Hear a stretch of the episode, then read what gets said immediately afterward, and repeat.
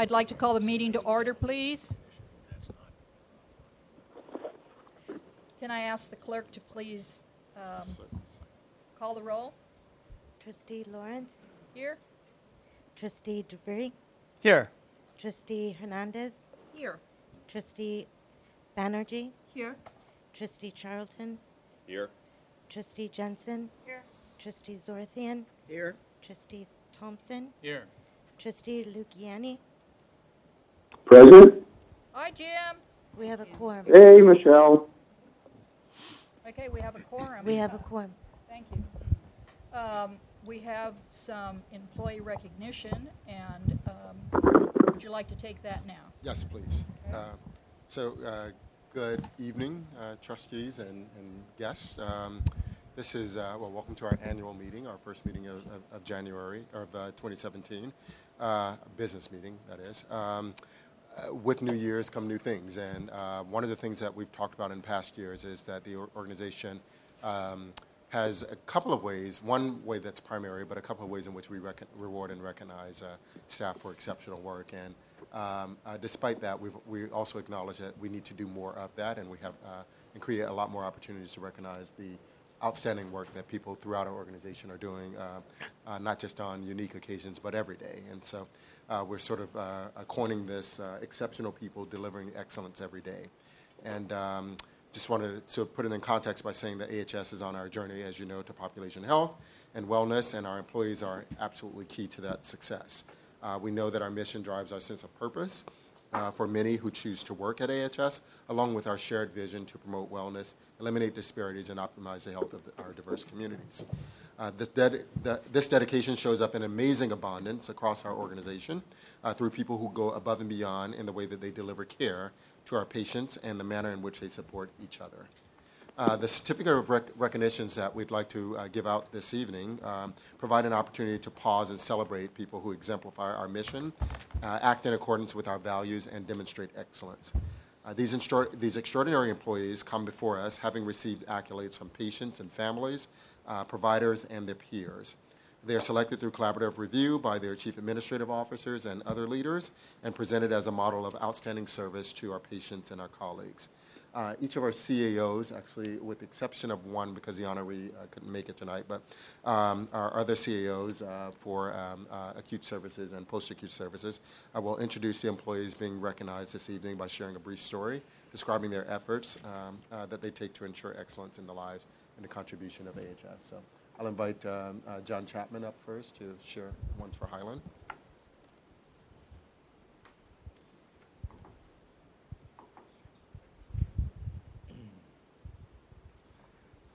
Good afternoon. I'm pleased to announce three superstars representing Highland today. And the first I'd like to call up is Bernetta Carter.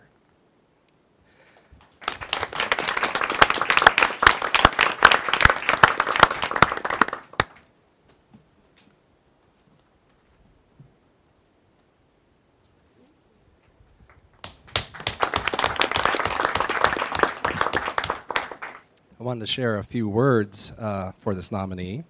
Um, Bernetta works in environmental services at Highland, and her, and her uh, leader describes her as an employee that always goes above and beyond the call of duty when asked to provide services to anyone that needs uh, her support. Her customer services is second to none every day she is here at Highland. I called a few of the nurse uh, leaders uh, up on the floors where Bernetta occupies, and they describe her as taking her role, job and roles very seriously on a day to day basis, and they consider her a role model for the EVS department.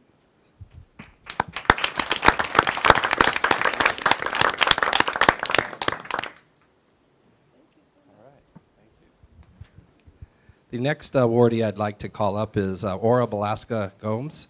Uh, she's a registered nurse in our ED.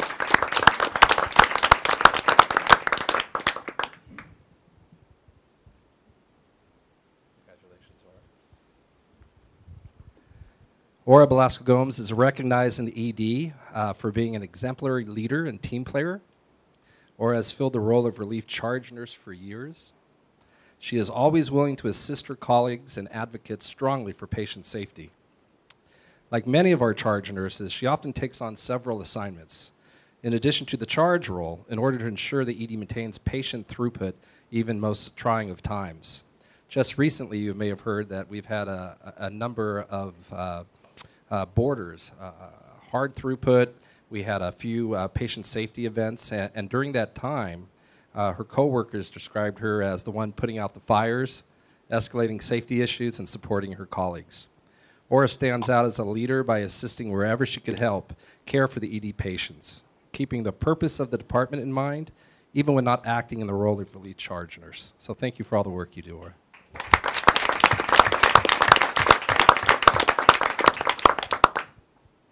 And lastly, many of you know this person. Uh, Natasha Ravar Evans is our manager of facilities at Highland. Come on up, Natasha.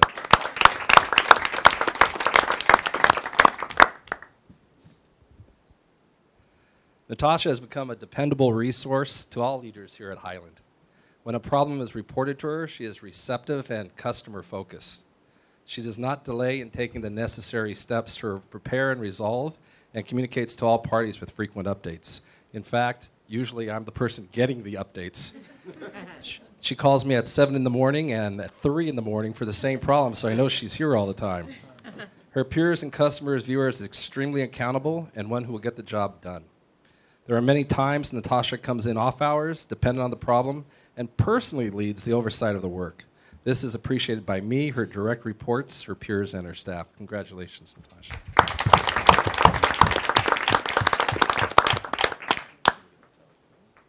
So next, I guess I'll turn it over to James since he had the microphone first. Thank you, John. Good afternoon. Excuse my bag, please. Um, I would like to first share with you uh, the nomination for Louise Courtier, who could not be here today, but I wanted you to hear about her. Louise is an interventional radiology tech at San Leandro Hospital, so I'll read you the letter that she received on behalf of, uh, Appreciative Family. And this was written by myself about a month ago. Dear Louise, I recently learned of an interaction you had with a young patient who was in for a CT exam. His mother shared what an exceptional job you did and observed that you were calm as you explained everything and that you were friendly and treated her son well. Your actions embody aided in practice, a fine example for all to emulate, and I appreciate you. Sincerely, James Jackson. And so she cannot be here this evening, but I'll give her the certificate as well as the pin. Next up, I would like to ask Estrelita Reyes to come up and join me.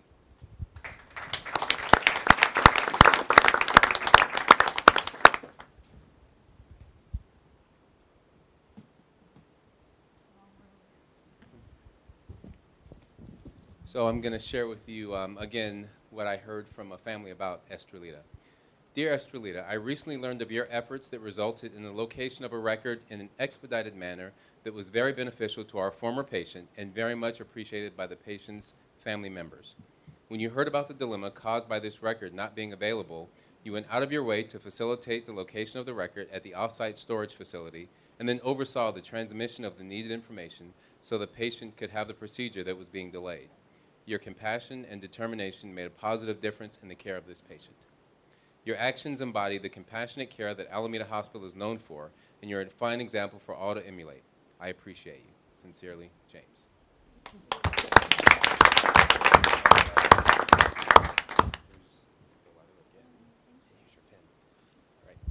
Thanks so much.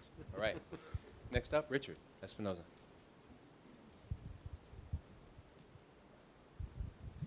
Good afternoon. I get the pleasure of doing the post-acute services, which constitutes uh, five different locations. So we have five uh, recipients. Unfortunately, two couldn't be here because they're sick, but we still want to make sure that we acknowledge them.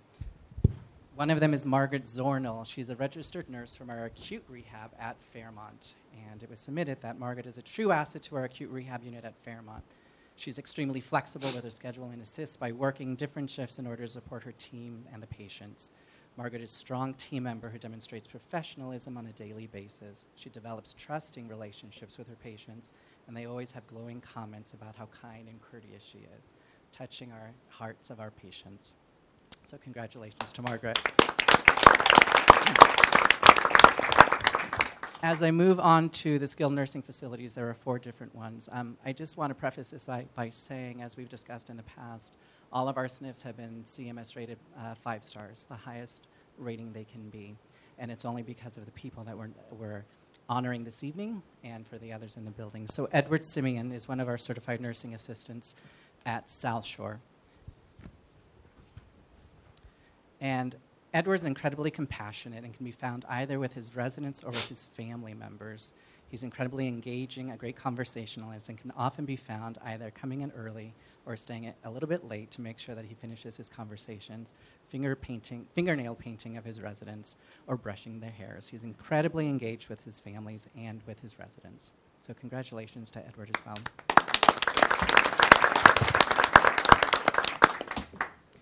I'd like to invite Sarosh Grover from our Fairmont Skilled Nursing Facility.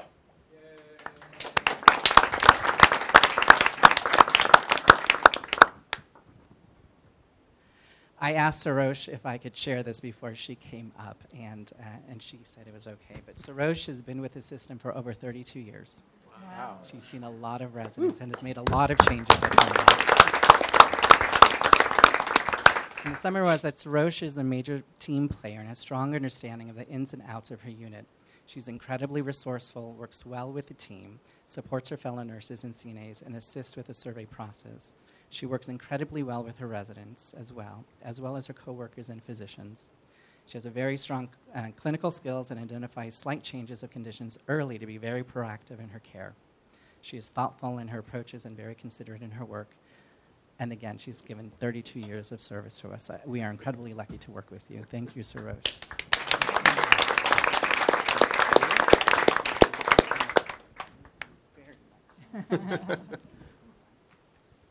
Um, thank you to each and everybody who has chosen me and uh, thought on what for it, especially to my immediate ma- leaders, which is our uh, Richard, my uh, CAO, Diana, my IDON, and uh, above all, Bridger Doyle, who watches me in and around and sees through, and I love you all.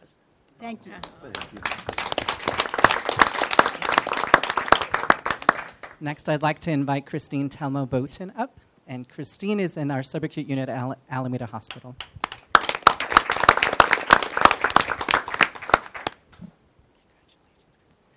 Christine is our patient services coordinator. And so, Christine is often our first um, introduction to our, our unit. So, she works very closely with our families and with our residents.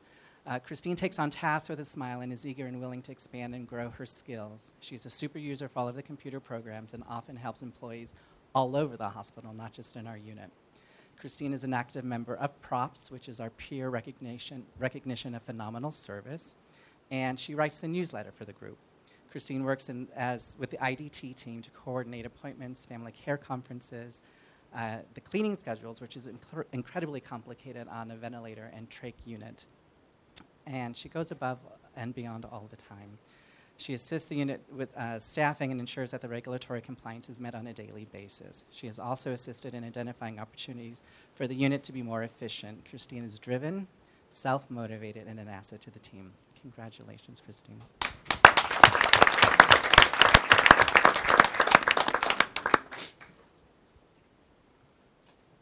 And from Park Bridge, I'd like to uh, invite Jojo Naelges to come up.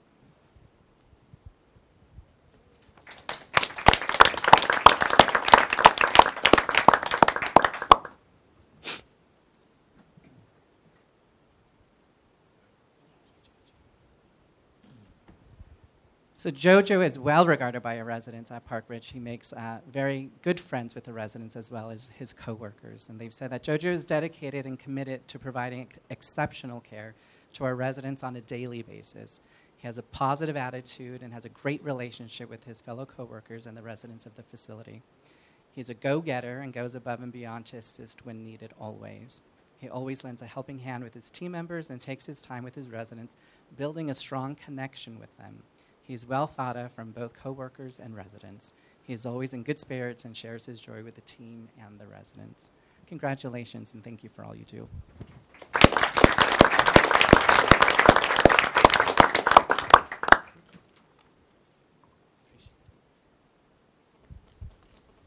And that concludes post-acute. Thank you. Anyone else? Over to you. No, that's all.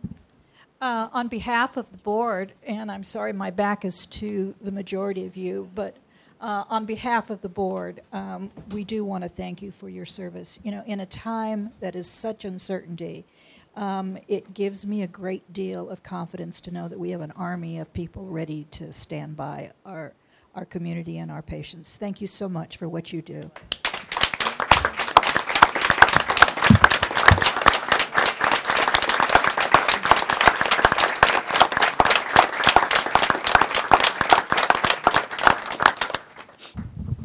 And you are, mo- you are more than welcome to stay for the meeting. We'll, we'll start, or you guys can go and party now. So it's entirely up to you.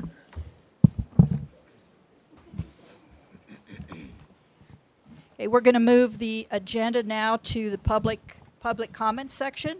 And I have three individuals who would like to make public comment. Uh, the first is uh, Dr. Robert Deutsch. Would you like to come forward and speak to the board?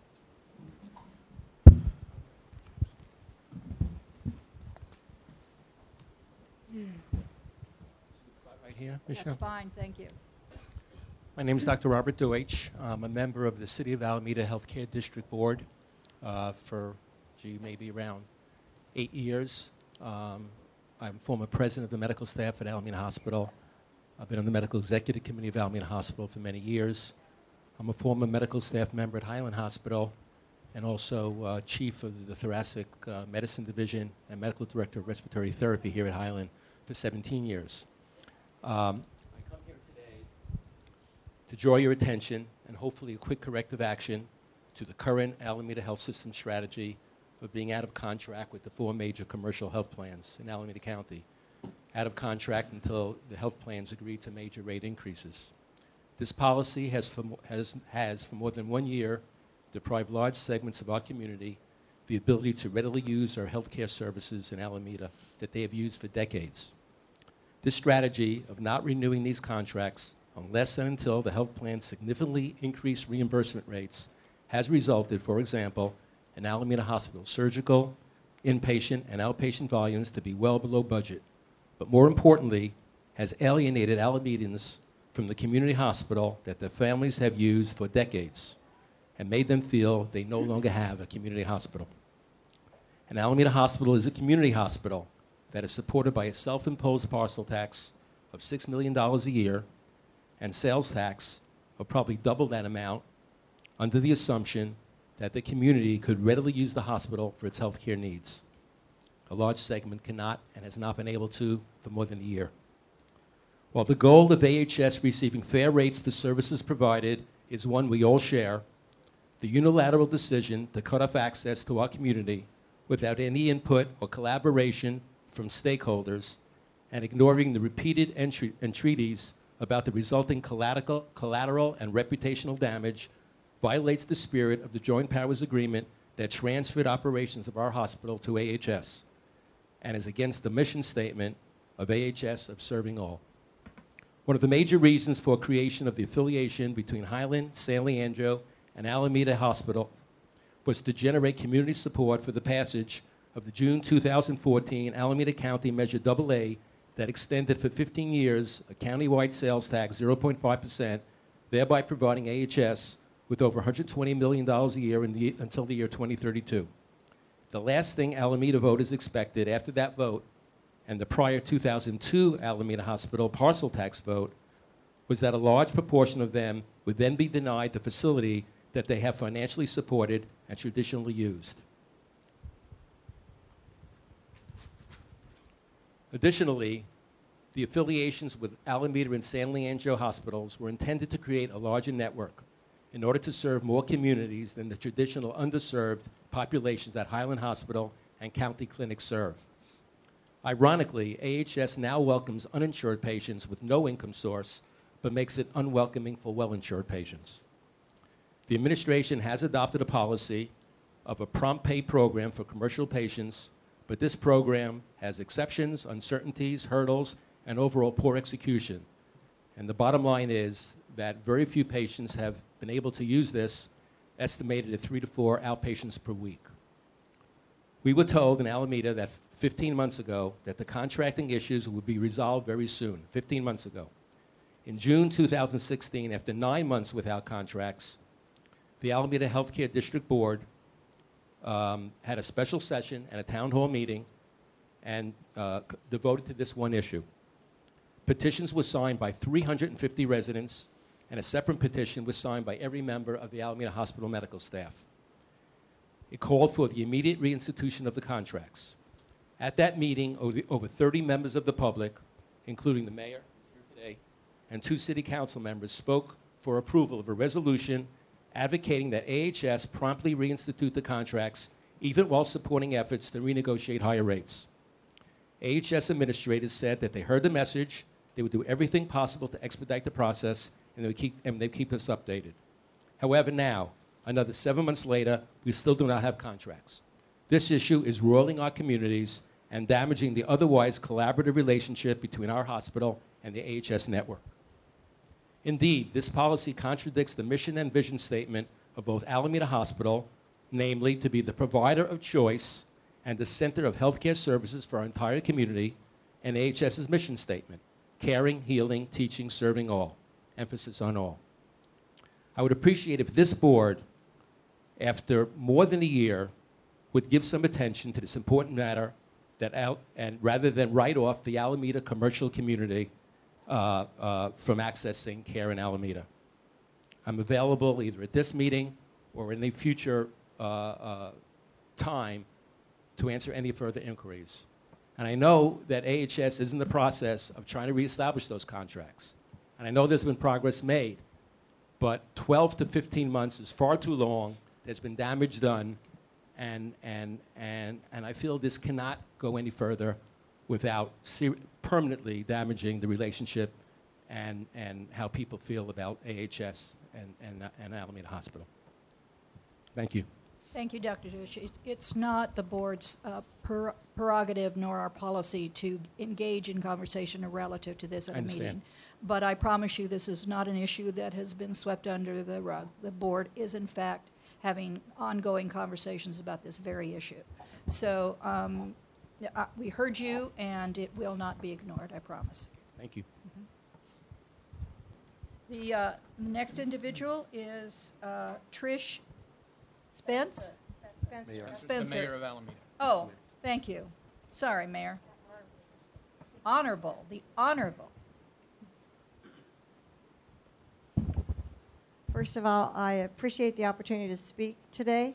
I am one of the people that spoke, I think it was six months ago. This is a serious problem, and I want to put a face on it. I really appreciate Dr. Deutsch's comments. Um, I really appreciate that we have Mr. Jackson uh, that we've been collaborating with. And we are making progress, and I appreciate everything he's done. At the end of the day, we have patients who have serious health issues who, instead of going to our local hospital, have to go somewhere else for care. That is a serious problem. And let me, let me tell you what it really means. I appreciate the prompt pay. I am a breast cancer survivor.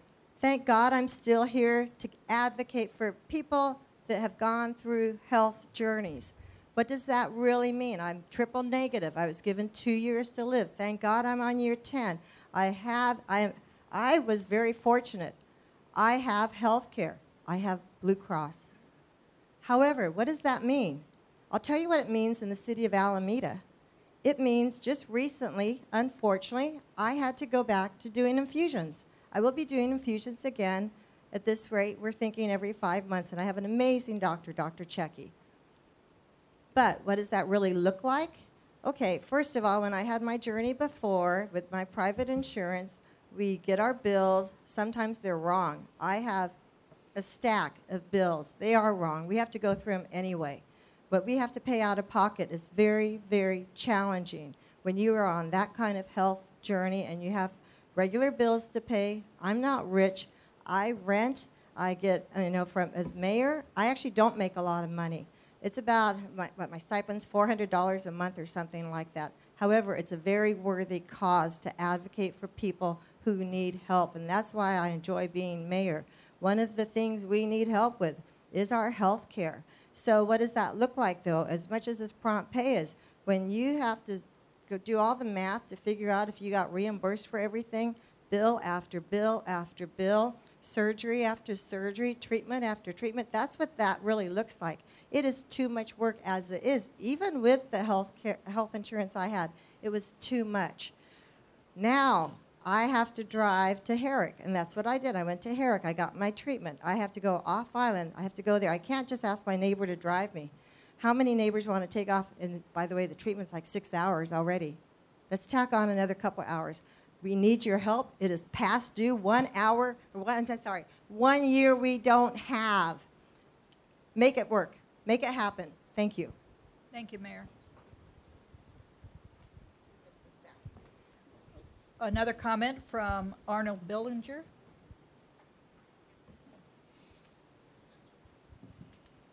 Mr. Brillinger?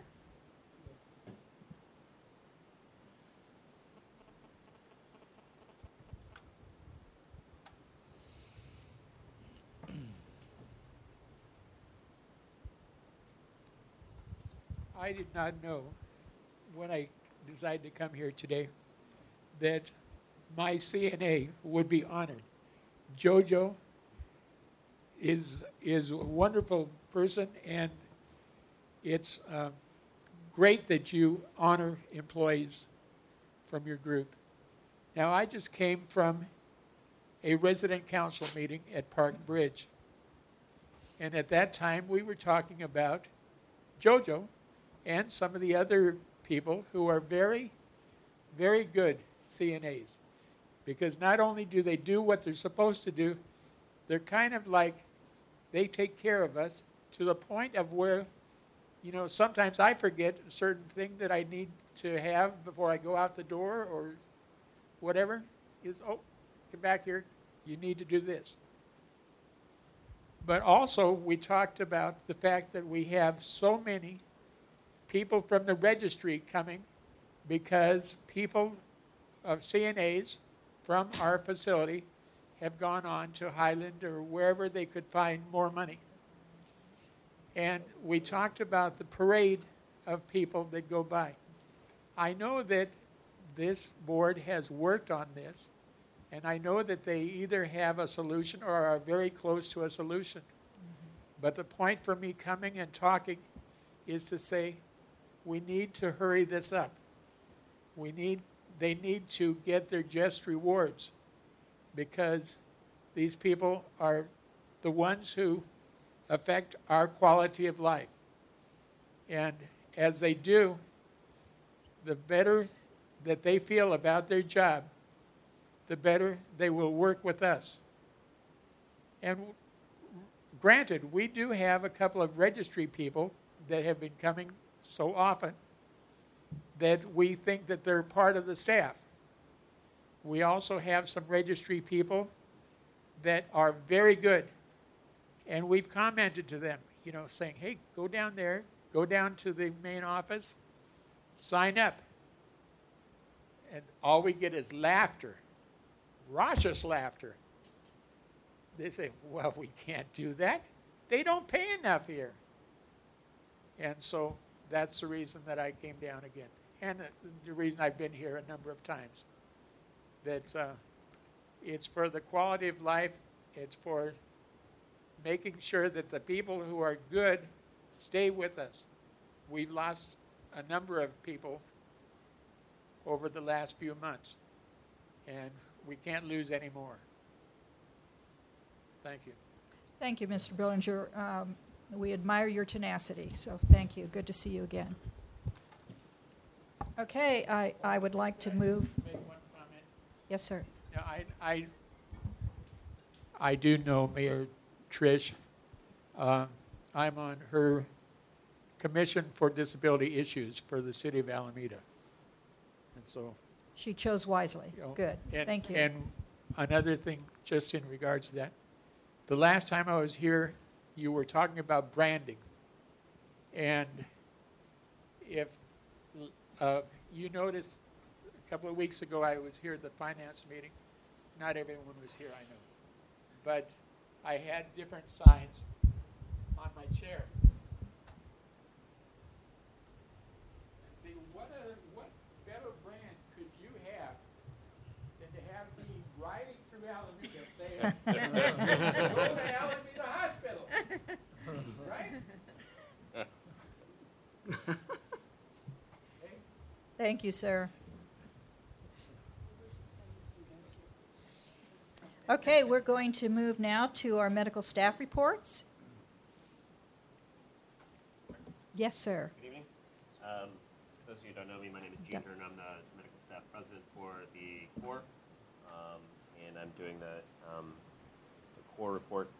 First of all, I have to just do an update on uh, chair searches. We have four department chair searches which are underway at this time, which is actually it might be unprecedented. Four out of I believe 12 um, chairs are undergoing a, um, a revision.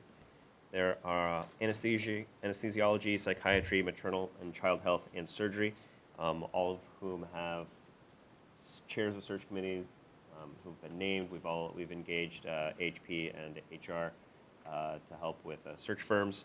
Anesthesiology, they're actually uh, reviewing the first round of interviews ha- happening on January 31st. Psychiatry, the search firm has been retained. Surgery is a little bit complicated in that um, the surgery department uh, chair, the, the, there's a, a long-standing relationship with UCSF, so UCSF is actually intimately involved in the chair search. Um, and Dr. Valerie Ing, our uh, chair of uh, pathology, is chair of the search committee, but UCS, UCSF is very intimately involved in that, um, and that's a collaborative approach. And then maternal and child health is just getting started um, with uh, the search committee, and uh, hopefully in the next few months we will have uh, resolution to um, at least two, if not all of them, um, in the next three months. And they're national searches, I said. Correct, they are national searches. They're, all of them also involve internal candidates as well, um, but there are, they are ongoing national searches. Okay. Thank you. Um, next up, I have to discuss a little bit about the transfer center. Um, we've actually had um, we've had a, a bit of a with the winter months. The hospital's been very impacted in terms of the amount of beds available. We've had uh, our transfer center, which is open um, Monday through Friday from 8 to 4:30, has been incredibly helpful um, in facilitating transfers of stable patients to both Alameda and Alameda Hospital and San Leandro Hospital. Um, we actually had a bit of a um, crisis, I believe, two weeks ago where we declared an internal disaster because we had um, upwards of 30 patients in the emergency department who were admitted waiting, uh, waiting beds. Um, it was a tremendous effort, however, and, uh, and uh, during the course of this internal disaster, we um, called in extra staff. Alameda Hospital and San Leandro Hospital were very generous in accepting additional patients. And within the course of 24 hours, we got that number down to 15, which is still a lot, um, but it was no longer sort of in the, in the disaster crisis mode. That has led us to discuss um, ongoing changes for sort of saturation guidelines, um, whereas uh, there, there were a lot of sort of novel um, novel techniques employed to get patients upstairs, call in additional staff, um, and so we're in the process of developing um, what I would call circuit breakers, so that much like the stock market, if it falls too much, everything stops trading. Um, so circuit breakers in terms of like when we get too many patients, X happens. When we get you know 15 patients, X plus Y happens. When we get 20 patients, you know, so that that is an ongoing effort, and uh, I hope to report in, in the coming months that those uh, saturation guidelines have been uh, established and well thought out. One of the additions uh, is that we uh, we believe that the transfer center has been quite successful. Um, it's challenging in that it isn't open 24/7, um, but that's the the first part of the transfer center has been, as I understand it, more of a um, uh, feasibility phase, and it's um, as I understand it, it's now going to be going towards uh, more hours throughout the throughout That the was entire the board's understanding as well. Correct, correct. So it has been great, and uh, we only encourage its continued use. Um, that being said, over the weekend I transferred patient, a patient to San Leandro Hospital at four in the morning, and that wasn't too difficult. So, so even outside of the transfer center hours, we are able to execute transfers. Um, it's just there are some more loops, and depends on staffing needs and um, staffing availability. Um, so that part's going well. Um, comment on the True North metrics, the length of stay for admitted patients. Uh, the November median length of stay for Highland was uh, 11 hours and 24 minutes um, in the emergency department, uh, up 12 minutes from October. Again, the focus has been on uh, pretty intense case management uh, and ED boarding. The ED length of stay for discharged patients is now 2 hours and 54 minutes, so those are patients who were seen in the emergency department and, and went home. And that's actually, uh, for November, that was actually 12 minutes lower than October. Uh, unfortunately, I don't have the December numbers with me, but I'm assuming the admitted patient numbers will be up. um, just because of the, the seasonal variation on that. Um, also, the uh, CORE has instituted a clinical document, documentation improvement program, which is uh, designed to review ongoing records um, to facilitate accurate documentation, billing, and appropriate reimbursement. And so we, we look forward to that actually um, changing both our accurate documentation and also our bottom line in terms of billing. Um, and that's going to be coming online in the next, next few months. Um, the medical staff is also ins- instituting a new, um, a new process for uh, physician well-being, which is something we talked about at the last meeting. There's there are two main components. One is uh, the medical staff bylaws establish a what's called a physician well-being committee, um, and that's for physicians who are um, there may, may be professionalism issues, there may be um, addiction issues, et cetera. That's a confidential committee that is established at every single hospital, uh, the Physician Wellbeing Committee. That committee has unfortunately hasn't been very active um, in terms of, that's the wrong way to put it. Um, that committee didn't really exist for the last year or so, and we've reestablished it. Um, so we're very happy that that, that is the case. Um, but in addition, the medical staff has decided that, um, that well, wellness is a separate issue, and that is involving uh, the wellness of providers sort of across the spectrum. Um, and that is um, incredibly important and something we feel is probably the, the, most important thing that the medical staff is facing right now in terms of burnout, um, engagement, et cetera. So we're establishing a new uh, wellness committee. Um, I volunteered to chair it, uh, and uh, because I think it's incredibly important. And so even after I'm no longer in this position, I intend to do that for hopefully the rest of my career because um, it seems like the right thing to do. So that's uh, physician well-being as separate from provider wellness, which is a much broader, uh, broader category. I, I also suspect with the uh, uncertainty that the stress levels that are affecting our medical providers uh, is really pretty acute at this point. Correct. I mean, I think that there's um, there's clearly a, uh, a, sort of group anxiety um, about healthcare in this country. Mm-hmm. Um, you know, we that is uh, that is that is clear that that's affecting um, all the providers now. Um, and finally, just a couple of uh, things, quality and safety reports.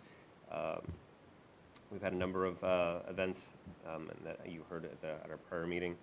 Um, our patient uh, patient care service dashboard, the data uh, presented for emergency department, ICU, MCH are, are all uh, meeting 90 to 100% performance levels. There are some areas of improvement. Um, care plans in the ICU, skin bundle compliance, and sepsis screening in the emergency department, as well as some documentation issues in, uh, in trauma and and uh, in the emergency department. Um, of note, I want to just call attention to the publicly reported data right now for the, the, the star ratings. Um, I'm sure you guys uh, are probably aware. Um, uh, Highland is listed as a uh, one-star hospital. We actually uh, compare that to other um, safety net hospitals, and there are a lot of similarly um, themed hospitals who have one-star ratings. Cook County, uh, Grady, there are other sort of hospitals and hospital systems that face challenges, some of the same challenges we do. Um, but uh, it is the one-star rating is slightly concerning. Um, but we have noticed that uh, we are at or above the national average in terms of mortality, readmissions, um, efficient use of medical imaging, cost effectiveness of care. Um, we have some uh, below the national average, including timeliness of care and patient experience, which is all, of course all available publicly. Um, and that is the conclusion of my report. Thank you. I think the board will be interested in looking at our data as we go through, and I know Delvecchio's been been pretty um, committed to making certain that we have more and more benchmarks, uh, particularly relative to what you just said. Mm-hmm. San Leandro, Dr. Shaw. Right. So um, I'll start with the provider coverage. As you know, uh, GI was um, a little bit of an issue. One of the provider who has been on a prolonged leave um, uh, he had finally come back without doing any inpatient work. Uh, we had a, um, a patch coverage. Uh, one of the other physicians has joined us, and I think the HS is still looking at the permanent solution for Alameda Hospital and San Leandro for a good GI coverage on a continuous basis. So uh, the search is on. Hopefully, uh, we'll get somebody at some point. Uh, but so far, we're not transferring patients out of San Leandro. Uh, or our network, except for ERCP, uh, which we talked to um, our CMO uh, the other day that there is also a process of setting up a, a centralized ERCP center within AHS system which would be definitely good because that's where the GI is going, uh, where there's a lot of interventions being done by these new uh, GI um, trained physicians. So San Leandro so far is good. Whenever we need ERCP, we transfer them to uh, St. Rose Hospital because the doctor who is coming to San Leandro is able to provide that service. So we're, we're okay for now. Um, we are also starting, um, uh, this has been on our radar for a long time, uh, even when I was chief of staff, that to have a CME um, program, which we had lost uh, accreditation, um, I think a couple of years or three years ago. So a system-wide CME through Skype, um, that would be, um, you know, uh, soon started as we get um, all the documents filled in by Satera. There's few doctors, as you see, who are chairing those committee from San Leandro Hospital. Um, we will also have um, a presentation by ACCMA for MACRA um, about the Medicare guidelines and so on and so forth in the near future. Uh, the program will be, uh, I think, on in February sometime, uh, if I'm not wrong. Yes. Um, the other thing I think San Leandro started uh, is uh, FACES program, which uh, basically um, kind of gets the youth involved from San Leandro, Hayward, and maybe from Oakland area to uh, participate uh, or kind of expose them to medical, um, uh, different um, areas of the medical field so they can choose uh, as they are growing and they're being exposed to that. So we will be getting our first batch of FACES student, which is from San Leandro High School. Um, and they will be exposed to different areas of the hospitals. Um, could it be a, a, a nursing or a, ultrasound tech to pharmacy, and I hope uh, at some point physicians will be involved as well, uh, looking at um, uh, of how we can kind of make that possible as well, where they could be interacting with patients. So that is in the works. Uh, as far as our ratings, we were two star, uh, CMS star rating. Um, and we did discuss about this at MEC, and it seemed like the data was mostly from 2013 to uh, 15. And, um, you know, that was not the good time to collect all the yeah. data. Um, so we're definitely still looking at it to improve our patient rounding, uh, making sure the documentation is correct. Uh, these all things kind of pile up together to give you a star rating. Um, as far as uh, harm, uh, there was, I think, one harm in November, uh, which was um, one of the patient who was in ICU for a prolonged period of time, I think over eight weeks, uh, had a stage one or two ulcer, and uh, I think by the time she was discharged, as a matter of fact, we didn't think she was going to survive, but uh, she did well, and she basically walked out of the hospital, and um, her wound was almost healed. So that's that's what we have uh, so far from Sound. Um, I, I heard you say something earlier, and I mis- maybe misunderstood about the transfer of a patient to or patients to St. Rose. Can can you give a little more and why why the need to go there as opposed opposed to our system hospitals? So when uh, certain GI patients, if they need a special procedure, uh, which is a ERCP, where they, where the only very few physicians, uh, not very few, but only the newer uh, grads are able to do that. Um, we don't have the ERCP capabilities uh, in Alameda or San Leandro or in uh, here. That wow. my understanding is we're creating one. So so far, St. Rose has that capability of doing it, mm-hmm. and that's why the doctor who is uh, uh, covering for our GI services is able to go there because he's on staff there, and he mm-hmm. takes the patient uh, with him, and then we bring him back. We send our the Highland ones up to Summit or even across the bay. It, it might be worthy of our looking to see how many instances that occurs because it, then you raise that to a higher level of, of acquiring the services of somebody on staff. So we're doing that. You GI are doing has that. Been on the okay. GI has been on that line, right? Yes, yes.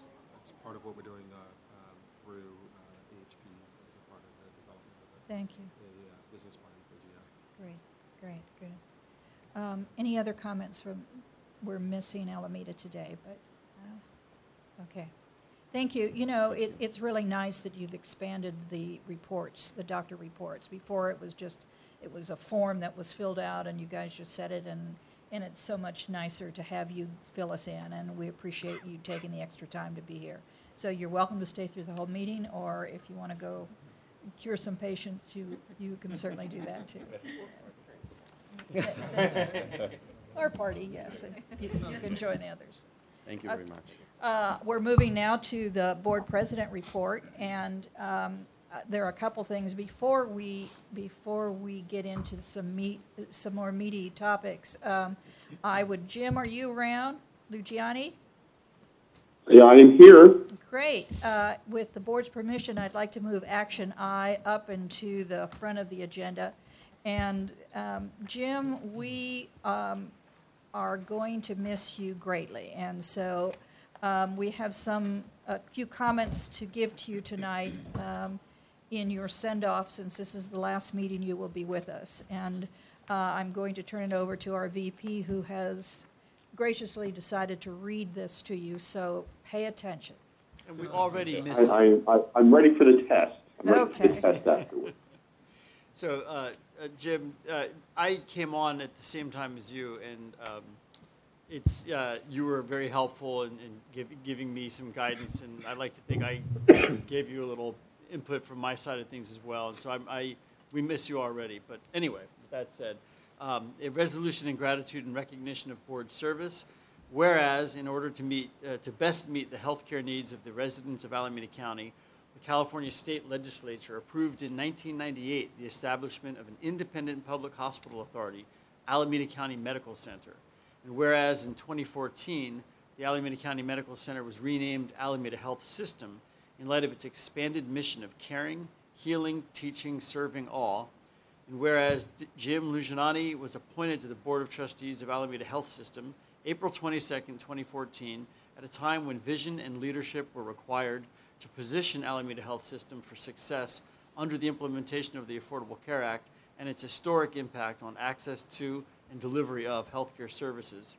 And whereas Jim Luciani served on the Board of Trustees as the organization expanded to include community hospitals in San Leandro and Alameda communities, the establishment of a system support center site for staff, the completion of a new acute care tower, and the appointment of a new chief executive officer.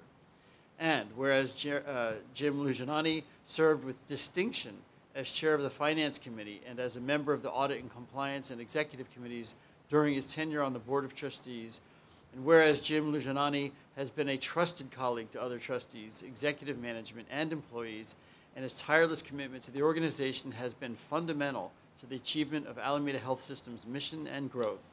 Whereas on January 31st, 2017, Jim will end his service with the Board of Trustees. Now, therefore, be it resolved, the Board of Trustees is grateful for Jim's leadership and contributions, which have prepared Alameda Health System for a vibrant future. And further, resolved further, the Board of Trustees expresses its deepest thanks and appreciation for Jim's counsel, friendship, and years of service to AHS and the people of Alameda County, and wishes him and his family the best of health and happiness in the years ahead. Would you join me in applauding Jane?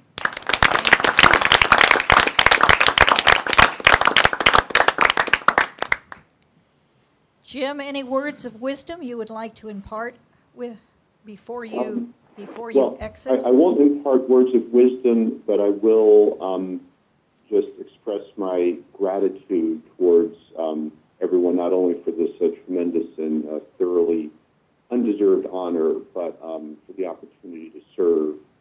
And um, I, I feel very confident that um, you know, Alameda Health System is in uh, great hands and I look forward to uh, contributing in other ways um, uh, whenever I possibly can, and I hope that if I can be of service, that you will uh, call on me in the future. And one day, um, hopefully sooner than later, I would, love to attend uh, a board meeting as a guest just to say um, hello and goodbye uh, in person.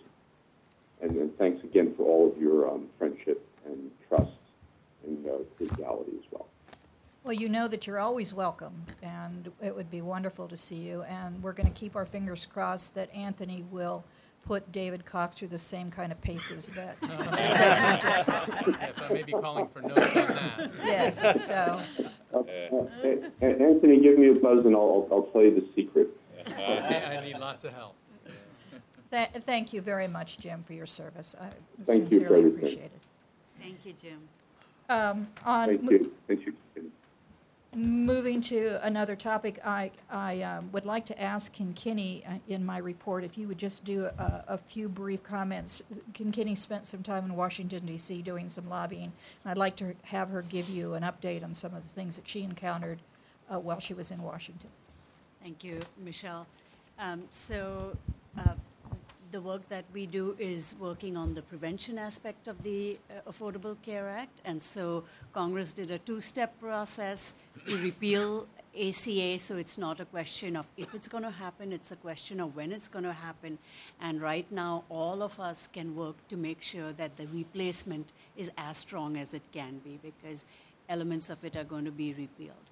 So, the, the narrative that you keep hearing is that Obamacare is going to go and then 20 million people are going to u- lose their health insurance. But as we know, every single individual will be impacted in some way or the other because part of what's happened with so much of the Affordable Care Act is it's been embedded into many other programs, especially it's 12% of the CDC budget, it's other things. So, what we are going to see coming down the pipeline with some of these fundings going away is less immunization for children, no subsidized uh, flu shots for senior citizens, you know, housing, uh, chronic disease prevention, and things like that. So, as we hunker down and look at our own mission and think about what we need to do to make sure that our hospitals are running well, as we are looking at population health management, it's so critical to see that those wellness components and prevention components that are going to be part of our success are also strong in the new plan that comes up. So I was happy to meet a lot of Republicans who are very nervous about the uh, what's going to happen with the repeal of the ACA now that they are actually looking at what really is going to happen in their own states. So um, we are doing um, so again. Uh, organize share stories, expand the narrative, especially eh, in hospitals like ours where we do life changing work of how that is. If we can curate, do that, that's what lawmakers like to hear. We are lucky that we are in California in many ways, but the national um, uh, landscape is going to is going to impact us significantly in in other ways. So let's be in solidarity with some of the other external stakeholders and internal stakeholders to make sure that the replacement is as strong as we can make it.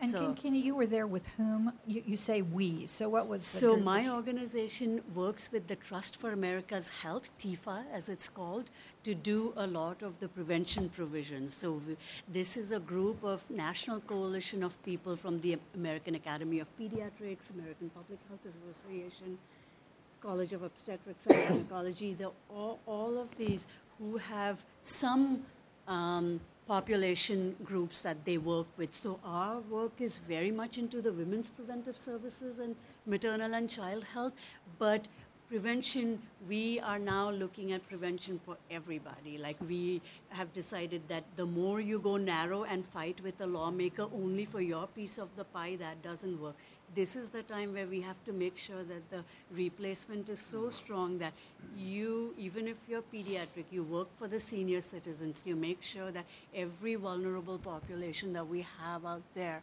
has a plan. Otherwise, the healthcare costs and the healthcare systems are going to struggle mightily. So, I, as I meet, I would love to have more input and stories from our providers here that I can take and give really local stories make a big difference. And we have a very committed senator, um, Senator Harris, who is very sought after in Congress right now to be one of the progressive voices of resistance and doing that. So we hope that you know we can. Uh, I just want to make sure that I, I take very consistent messages from um, our county, from our uh, facility, with what our DC lobbyists are doing, so that we have that strong message going forward. But yeah. Great, thank you. Can I ask a question on that? Um, uh, I find it, as much as I, I, I chose to live in the Bay Area because of our progressive politics, in some ways it's very disempowering because I know that my elected officials are on my side. And it doesn't feel like there's a whole lot I can do, and, and as an organization, I know that California is pretty strongly blue and uh, in support of the Affordable Care Act. So are there, is there talk about cross-state strategies where our stories, like, are there sympathetic red state representatives who want to hear what's going on here? I mean, I know that sounds wacky, but I really don't know how we can, you know, promote the fact that California has made such leaps and bounds by embracing the, the Affordable Care Act, and, and how do we make that more known? So I would say strategy-wise, we can we have a list. I mean, anyone who's working on ACA and things, and you could go uh, Delvecchio and our own uh, ledge folks here, uh, Terry can share with us. But key uh, committees that do, chair of those committees, and, and you know members of those committees are some folks that you can call. But I would say that if a lot of Californians start calling Kentucky and saying, hey, do it like us, it has, their lines are so jammed that it has a worse effect when they hear from liberals calling them and saying, you should do in your state what we do over There's here. So we are actually being told, please don't call across state lines and jam their lines. Let their own people call, but what we can do is call those key committee, you know, the health committee in the House or the, um, um, and the others, the Ways and Means, which will be doing the replacement, call those committee members and do that. But always um, call uh, rather than email. Um, anytime they get a phone call, their lines were very busy and they are getting very nervous about, you know, what's going to happen. So. Can I just say um, I'm from Kentucky? Also ask a question um, along the lines of what Joe just raised? Um, Given uh, the predominance of alternative facts about what is, it feels like we, I'm being careful, Uh, it, it feels like we should be able, maybe on our website, beyond just um, encouraging uh, knowledge about our support for a safe place to be taken care of, it feels like we need to educate individuals why the ACA has been uh, such an important way to uh, provide assistance and health care for all. Uh, because I do think there's a lot of confusion, even in our own state. There is still people confusing, um, you know, the term Obamacare with the ACA. That still happens. Mhm. Maybe not in the Bay Area, but I think in rural parts of uh, the region as a whole. So I, I think we do owe a responsibility to have uh, information on our website that allows someone to maybe download a PDF just explaining what it is that we have been able to do as a result of the ACA being here. That, that's important. That, that, would allow someone, if they so choose, from Kentucky or elsewhere, to look at places like this and say, what, what, do you, what does this mean for a community like ours? Uh, If I could just share a little bit about what we're doing to, the- uh, to that end. Um, We've been working closely with uh, the California Association of Public Hospitals to create specific narratives about uh, the impact of uh, the ACA and, and the potential repeal for Alameda County. Uh, So we have a, a PDF document actually that's close to final production uh, that talks about this from multiple angles. So it talks about the number of people who have been insured as a result of the ACA, and in Alameda County, I think that number is close to about 170,000 people. 100,000 plus of those through Medicaid expansion, and the rest through uh, uh, the exchanges, subsidized uh, through the exchange. Uh, we've been talking about from the element of, um, so this is the education part of it, the element of uh, the services that are uh, provided as a result of the ACA, so a lot of the things that we're doing. Uh, we've been talking about from the element of um, jobs and um, you know the the uh, well actually the economic impact. So to us, I think the number is in the ballpark of anywhere between 92 to 100 million dollars a year of an impact of a, just an outright appeal without any sort of replacement. uh, uh, and then uh, you know the impact that that has on uh, a potential impact that can have on a workforce to provide services to people who need them.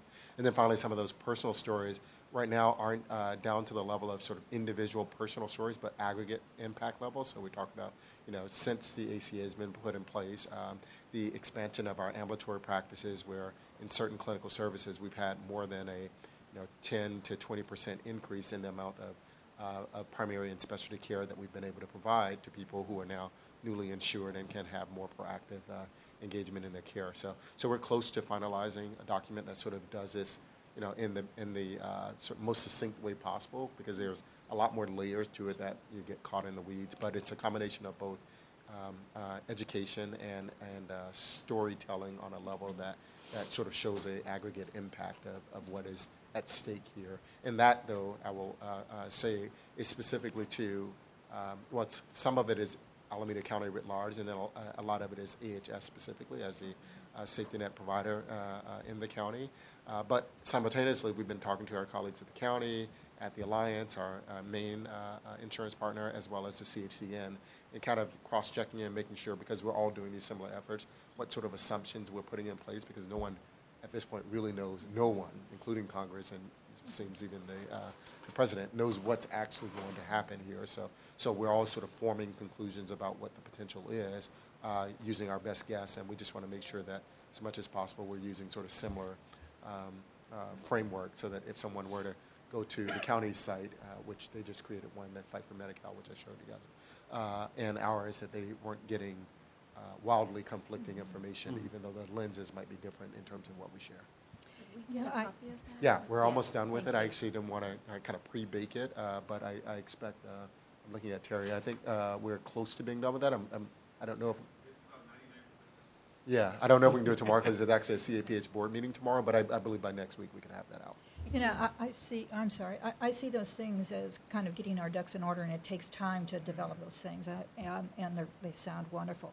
I, I do think that there ought to be, and I believe in symbols, and so. I think sometimes symbols are really good. And so uh, I would like to suggest that we, particularly for our community, have some kind of banners and things out that, simple statements that we serve all, Mhm. you are welcome here. Um, what I worry about in this time of crisis is that people are so frightened that they will not seek health care and, and solve their problems. They Mm. won't come to us because of immigration issues or, or worry. And I- don't see that, it's not enough on a webpage. Sure. We really need to get some signs in our hospitals that, that we serve all, repeating our mission. Um, and so I ask that you really consider doing some of that. It just, it needs to be much more visible while we are structuring the, the, what I think the more complicated strategies. So I'll, I'll, I'll suggest a couple of things that uh, we've, we've been talking about that we can accelerate our efforts on. And one is, uh, uh, while the website is certainly one way, if,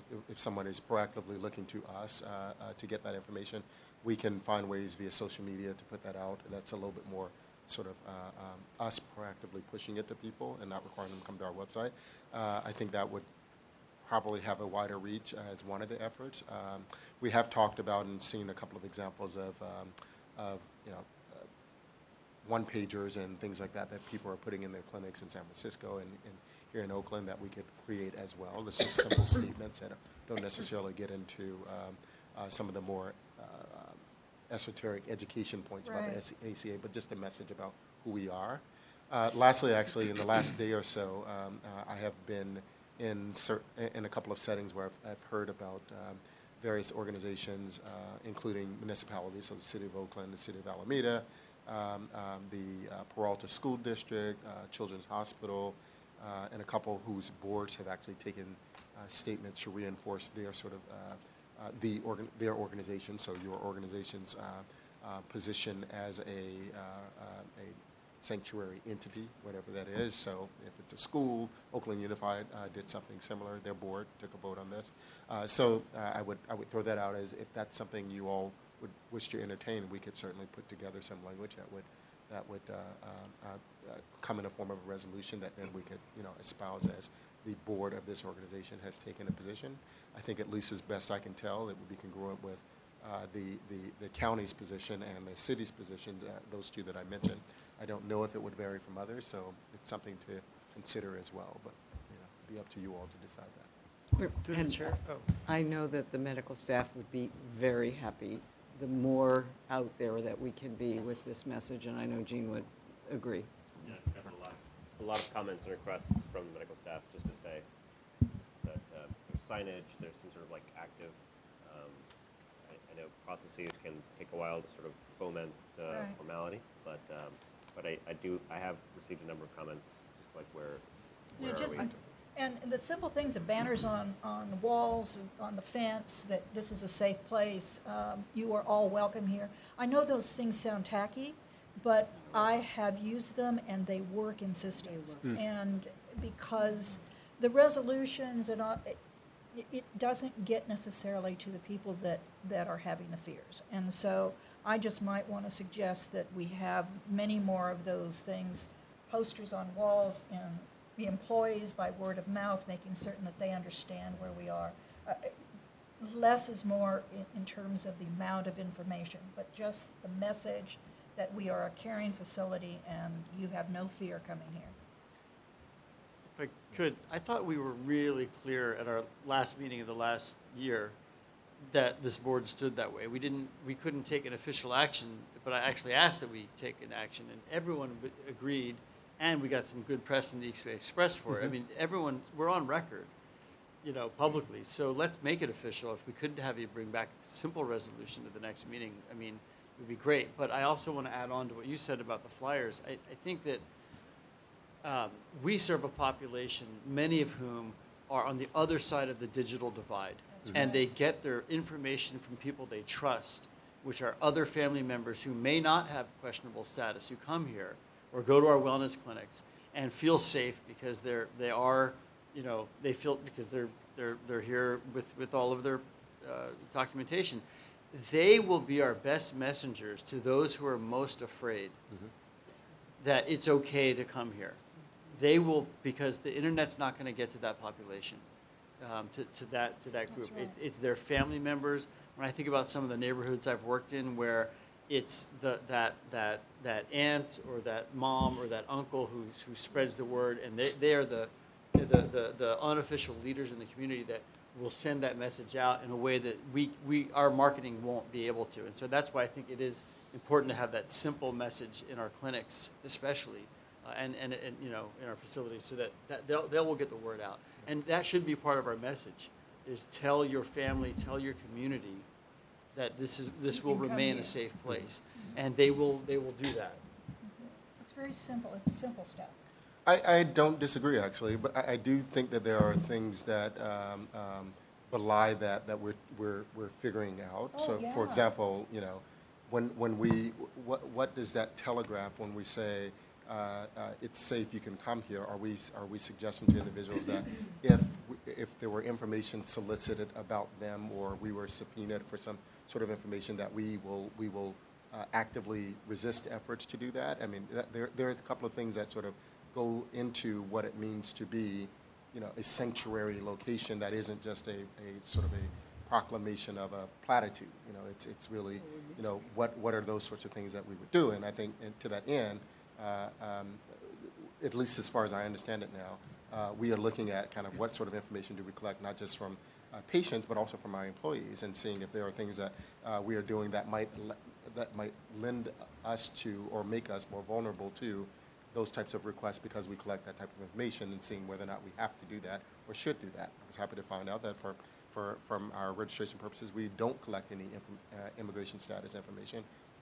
One would say, nor should we, right? So, so I would, I'm happy that that is the case because then that, that doesn't uh, leave us open to any of that type of information being solicited. But let's say that information was discovered somewhere else and then people came to, to us seeking uh, uh, access to, to records for a public record request or some other sort of official capacity, you know, we would have to uh, take a stand and we need the, uh, the, um, the position of this organization, meaning this board, then to say that that is an effort uh, or an action that you would support and know that that's what you're saying when you say these type of things. That's all I- I'm just trying to have be to interrupt. Um, This is, I just have to say, this is not an agenda item. So we're talking about some things that I think that other people would be very interested in hearing, and this discussion's been going on for some time. So I would like to either agendize this, rather than using um, the chair, the chair's report to to advise staff to come up with a policy or something. I mean, I, that's kind of an action, so I, and I think that a this. Fair, fair criticism. Yeah. Fa- Fair criticism, Tracy. So, um,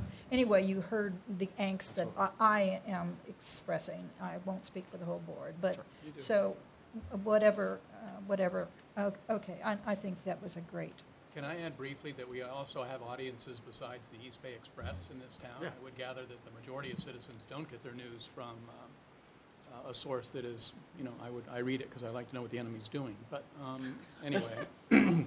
Uh, And if, I don't know how many of you saw or participated in the county meeting this morning that was Wilma Chan sponsored. I thought it was a very, very, uh, an effective meeting, and particularly the question-answer period, uh, although it was a long, it was a long meeting. uh, The question-answer period, I thought, gave even a little more information about the kinds of funding and local things. So if you haven't had an opportunity to see that, you might go on their webpage, you can, you can see the video that is there. Uh, I think it was a very, very informative day today.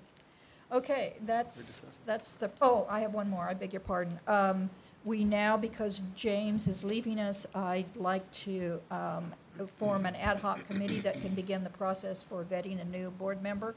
Do I have any uh, volunteers for the ad hoc committee? And I'm happy to help, but I need a couple others. As I said in my email, I'm willing to serve. Thank you. Anyone else? Yay, thank you, Gary. Okay, so we've got three of us. Thank you. We'll start an ad hoc committee and get that moving. Thank you. Okay, I'm sorry, it's yours. No apologies necessary. Thank you. I thought that was an excellent discussion, and I appreciate the, the, the, the comments. Um, so I'm trying something new this month, and I will uh, beg your indulgence. Um, uh, I'm trying to be a little bit more formal with my CEO reports. Um, so I hope this doesn't take too long, but I'm going to zip right through it as, as fast as possible. But a lot of important information that I wanted to share with you all. So actually, this came from the request of uh, Trustee, Trustee Jensen, uh, uh, who wanted to know, uh, you know what was happening with, not this actual slide. Sorry, I, I won't attribute that to you. That's my, that's my own poor humor. Uh, but you asked about you know, what has been the impact of flu season uh, throughout the organization, and I appreciate the question.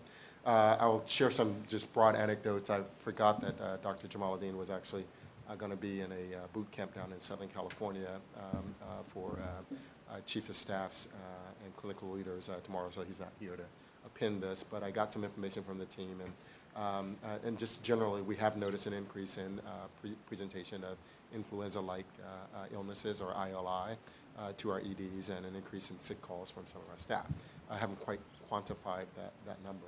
Um, uh, I was uh, bedridden uh, earlier today myself, not for the flu though, so, but but a, a really nasty cold that I can't seem to shake uh, for a week now. Uh, anyway, that has not had a overly burdensome impact on our ED flow or hospital admissions. Some some other things have, but it's it's seasonal and, and is expected. Uh, there has been a uh, increase in reported flu cases from our lab. Uh, and the impression is that the vaccine was uh, perhaps not uh, was marginally effective this year, uh, uh, as uh, is suggested by statewide evidence that the number of cases of flu um, um, uh, as contractions have, are, are growing as well, so statewide. So, so that's what we found out is, is going on. I can uh, I have some more data that I haven't been able to make heads or tails of myself, so I'd rather not get that wrong. And um, but I figured I could share with you these general sentiments.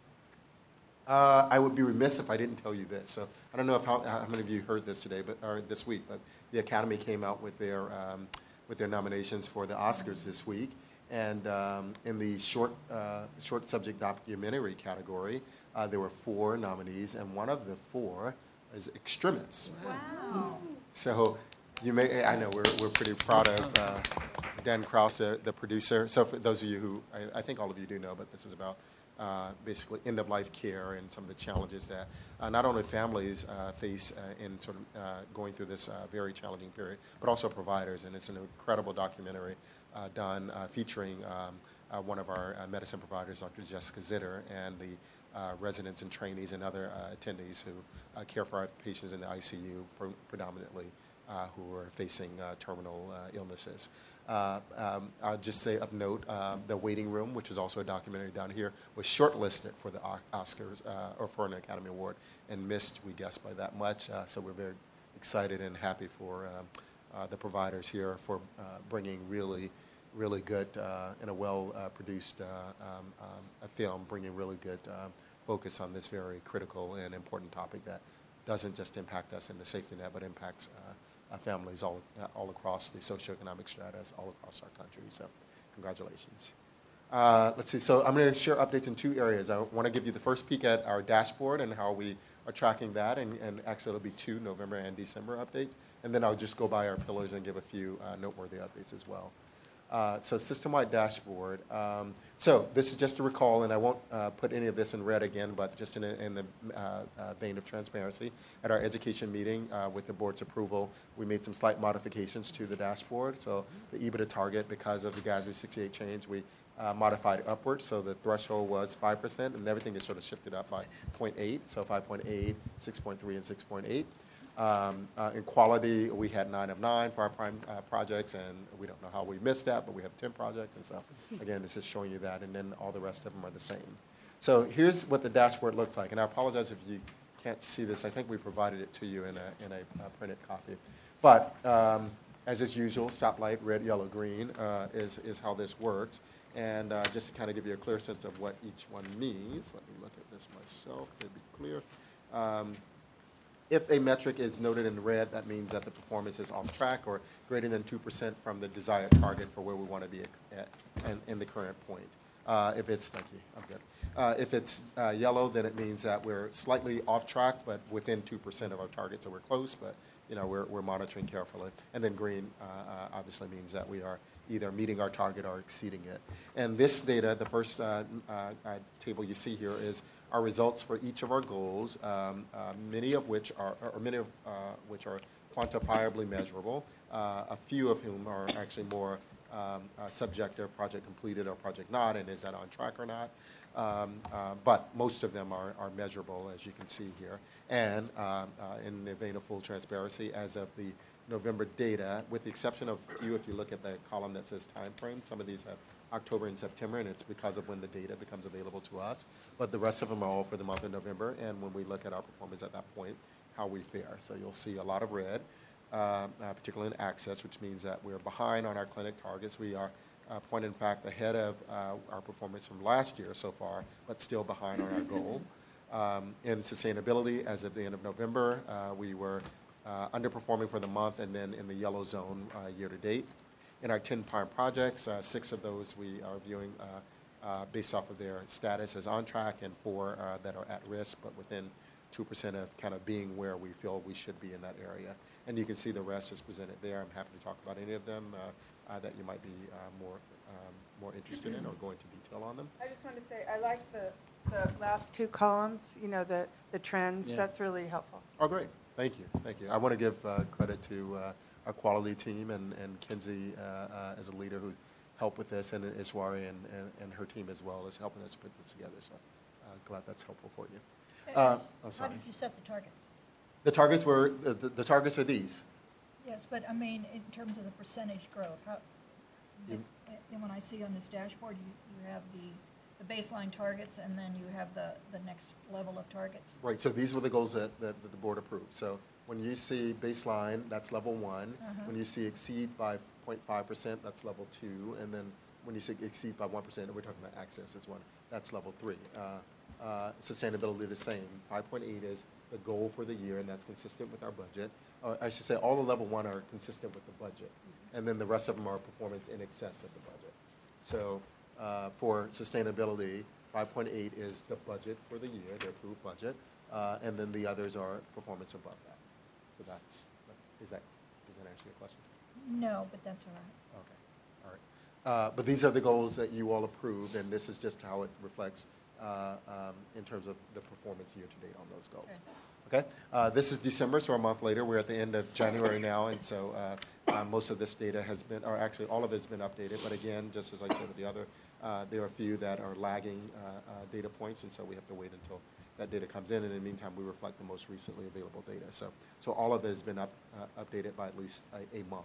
Uh, so where it was September before, maybe October. If it was October, it's November. But the bulk of them are December. And what you can see is that, uh, unfortunately, December, and the trend shows you that, that next to the last line there, that we had a dip in our ambulatory uh, clinic visits. We think it's largely based off of the holidays and the more holidays in December. Yes, sir. Over what period does the trend squiggle represent? Oh, each, each uh, point, if you will, is a month. Does that make sense? Oh, so, so the trend, I'm sorry, starts at, in July. Uh, Okay, so that's over a fiscal year. Correct. So each point is a month in the fiscal year, yes. I don't see a point, but. Or If it's you a month closely, within the if you period get where it the really data has been close, available. yeah. So it's all, so if you, if you count, I'm sorry, when I say point, I mean any sort of change in the direction, so. Okay, oh, I see what you mean. So if you see in December, the, the end of the line is basically the December point, the one before that is November, and you can sort of dial backwards from there. So each point reflects the last t- uh, date that's shown in the time frame. if that, if that makes sense, okay? Uh, So in, in Access, we had a 14% drop in the month in visits, which brought our uh, total year-to-date results down by 11%, where if you look back in November, we were down by 10%, so we pulled backwards there. Uh, We're in the process of looking at this and uh, doing a deeper dive as a team to figure out what's the corrective action to move forward uh, and to get us back on track where we had had two months of uh, progressive improvement in our clinic visits. December uh, went in the opposite direction. Again, sustainability, you'll see we had much better performance, and that performance has actually brought us on, on budget. So David will talk a little bit about this, but a lot of that was, you know, higher volume, but it was also uh, um, um, removals of reserves and putting reserves in because of greater certainty with respect to some of the things that, for which we were previously reserving some of our revenues. So um, uh, you'll see that as of December, we've, we've been able to get back on track with our uh, sustainability, but we're still monitoring that because there are some concerning signs, particularly as it relates to our expenses and, and uh, getting those expenses in, into control um, around labor and, uh, and uh, registry utilization. Uh, um, the sorry, the quality metrics uh, largely the same in terms of the status. Some of the numbers have improved a little bit, but, but the status is largely the same. Uh, patient experience, about the same. I think we dipped a little bit on HCAHPS, uh, where we were green before year to date. We were good for the month, but um, in terms of where we need to be, we, we fell back a little bit. Uh, and then there- all the, all the rest of them are, as you see, I'll point out on the recruitment days that we had some, um, some improvement. In this one, you'll see down means better. Uh, so before we were pretty high up to uh, year-to-date, I think 100 plus uh, days, and now we've gotten that down to 89. So, so progress in that area. Uh, where the goals, though, still is, is uh, we're off the goal, or, or 2%, uh, greater than 2% uh, beyond the goal. Okay? I'm happy to talk about any more if you have any specific questions. All right, uh, then I'll keep moving. Uh, so that, that was the dashboard. That's how it's going to look each month. I'm certainly open to any sort of feedback or suggestions for how, how we might improve that so that you can get a better sense of how we're performing. Uh, uh, but that's, that's, otherwise, that's what I'll be bringing to you each month uh, uh, to show you where we are. So pillar-based updates. So I'll go through each of our, our pillars, and I'm just highlighting a few things that are of note that I'd like to bring to the board's attention. Uh, so in Access, I decided to share it with you uh, a successful collaboration that we do. So uh, many of you have heard that we do e-consult, and we do, those internally between our, our primary care providers and our specialists for patients who are seen in our clinics. Uh, roughly June or thereabouts last year, we started a partnership with the uh, Community Healthcare Network where we work through their service, which is called Rubicon MD, to do e-consults for their clinics as well. So um, this is a tool where in the six specialties that are um, uh, noted here, again, apologies for the small writing, but that's cardiology, endocrinology, gastroenterology, neurology, rheumatology, and urology. Um, got all those allergies. Uh, uh, we actually are at the point of, we created a unique model uh, with Rubicon and with our providers where we're the first point of access for those referrals when their providers put them in. So we get effectively, probably not the right way to say it, but it's right of first refusal in the sense that they come to us first and within a uh, period of time, if we don't respond, then they time out and they go to a broader network of providers around the country who can provide uh, uh, consultation to the provi- primary care providers about what needs to happen to a patient uh, with respect to any of these uh, clinical areas for which they're referring.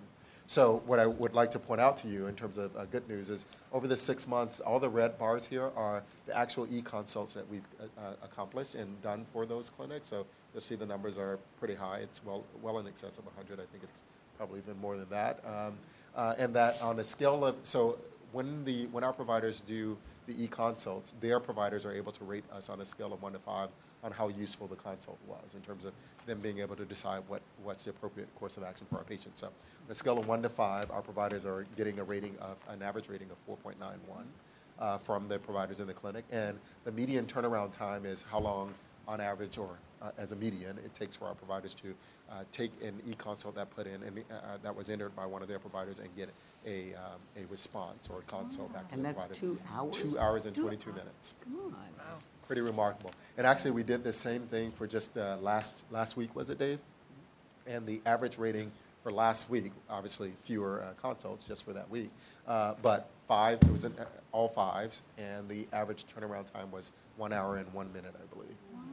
So really, really, uh, we, we meet with uh, CHN Leadership Monthly to uh, work on our collaboration, and um, uh, we did that on Tuesday of this week, I believe it was, and they were raving about the success of this program. We even talked about um, um, um, later this year taking this to the Board of Supervisors, showing a successful collaboration between the safety net to really improve the access for our patients uh, throughout the system. Can you remind me if there's any remuneration opportunity here? Uh, yeah, so there is, um, uh, related to uh, the waiver, uh, the glo- global, well, a- actually, uh, if there's more, but I will talk about the bigger, the, the main opportunity for us is the global payment program uh, within the waiver. So the global payment program, I'll remind you, is, is a program that uh, encourages us, uh, one, to move more care into the outpatient area, but two, to uh, explore uh, alternative touches and alternative means of providing Right. access and, and, and care to our patients. So we get, uh, and it's a point-based system, so the more you do, there's points ascribed to the different types of services you can provide. And so e-consults is one of those things that they're encouraging a lot more of our providers to do, and we do it internally. This is not even included in those numbers. These numbers are just for the ones that we do with the CHCN providers. Could you just say a little bit about the timeout, just to help us understand Yes. what that means? Thank you, I'm sorry. So timeout means uh, one of two things. So if it's under a red bar, which there are a few of those, that means that it came to us, the provider was uh, going to respond to it, but didn't uh, do it within a reasonable amount of time, and then it went out uh, to, to the, am, am I saying that correctly? Or, or they declined it. Or actually, they declined it, which they can decline saying, Hmm. you know, this is, this, actually, yeah, so I'm, I'm, I'm, I stand corrected. The ones under the red bars are the ones where they've declined it and said, uh, this is not an appropriate consult, you don't, this patient doesn't need to, uh, uh, um, you know, get, get help, or maybe you actually need to consult with a different service, not with this particular service. And the ones that are next to them are ones where they, we didn't respond in enough time and it went out to the market. So you'll see that that does happen in a certain, uh, in a few areas, uh, but it's, it's, Because we it's didn't have a specialist.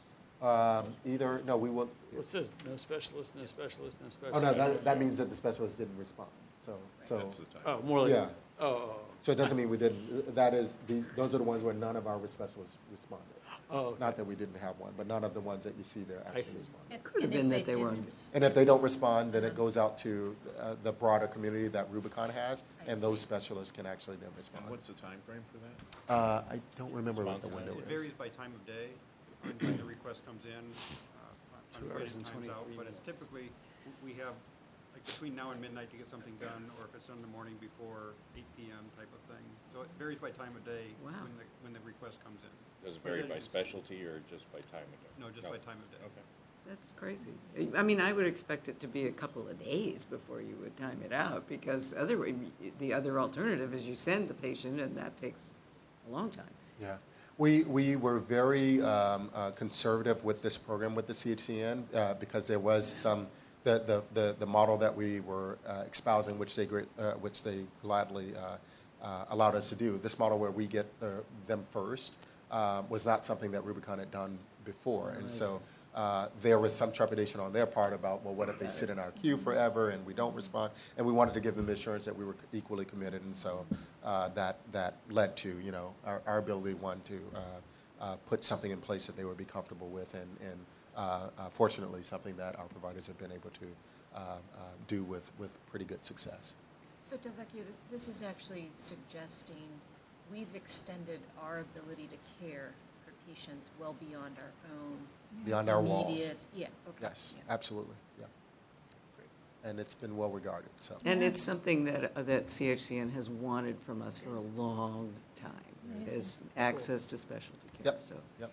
And it's helping with, so in addition to this, we do do uh, um, uh, sort of, um, I don't know what they call them, but they're like basically collaboratives where our providers will actually uh, meet with and talk to their providers. So it's building deeper relationships, which all, often, you know, uh, uh, improves the, the degree of confidence and trust between providers, and that could, could then endure. One of the things we did do here, uh, which was also a thing that they preferred, and we were happy to acquiesce, was uh, usually, um, it's, at least from my experience with an e-consult service, if you decide through that consultation that a patient actually needs to be, uh, have an appointment, then you directly then uh, push that patient into the, uh, the appointment scheduling queue and you go from there. Uh, they didn't want that. They were concerned about, you know, whether we could actually deliver on this, and then two, uh, whether they actually wanted to, you know, they didn't want to be locked into their patients having to see our providers, which, that's their prerogative, and we respect that. So, so we created this service so that we could give them the consult, and they could decide if they thought that it was a quality consult, and it was very helpful for them. And then from there, if they wanted then for that patient to see that provider, then we could actually, they could actually work through our, um, what do you call it? Um, our RevTrak system to actually get that patient uh, scheduled to see a provider. Or if they want, if prefer to send a patient to another specialist, uh, they could do that as well. My, my last question about that would be, is anyone um, on our team on population health looking at patterns of uh, utilization of specialists to, to look at, in essence, um, trends of needs as they're appearing in our region? So, uh, hypothetical, we see a lot of patients needing more consultation about a pernicious type of chronic condition, something Mhm. that's, you know, un- unusual. Are- Are we tying back to public health to just make sure they know something might be It's a great up? question. Um, not yet. So we're still building the population health uh, team, to be perfectly honest. Actually, having an interview on Monday. Um, we uh, right now uh, the major portion of the work that's happening within Pop Health are two things: Health Pack and the work around HealthPAC and uh, the waiver. Uh, so there's a lot of effort uh, amongst the teams to move those uh, efforts forward. With respect, though, to uh, patterns and utilization, though, we have a business uh, planning and development group that's Ishwar's team, and so we we um, are often mining data for what's happening with our system to use that to uh, inform where there are uh, uh, uh, needs and opportunities, and, and, and figuring out what is our capacity to actually Because I would imagine that is a huge opportunity for us to be able to anticipate certain kinds of needs. Uh, this is such a sophisticated system, I'm sure. You can look at patterns of uh, types of calls, and, and that was where I was going. Sure. So, thank you. It's a great question. Um, I'm going to move forward. Yes. Dave? Yeah, I didn't want to miss the opportunity to thank Dr. Clannon for her work in this. She Ah. really helped drive this initiative and help CHCN and, and AHS make this process happen. So, th- thank you. Amongst many other things. Thank you, Dr. Flannery. Um, okay, so I'll keep moving. Sustainability. I uh, just want to point out a few uh, uh, noteworthy uh, things I believe, and I want to make, uh, make sure you're aware of them or update you, as it were, uh, for many of them. Uh, so uh, AB 85 uh, reconciliation. So, so just to remind you, AB 85 was the uh, uh, the bill that the uh, states uh, basically passed in, uh, um, in brokering with the counties to expand Medicaid per the ACA.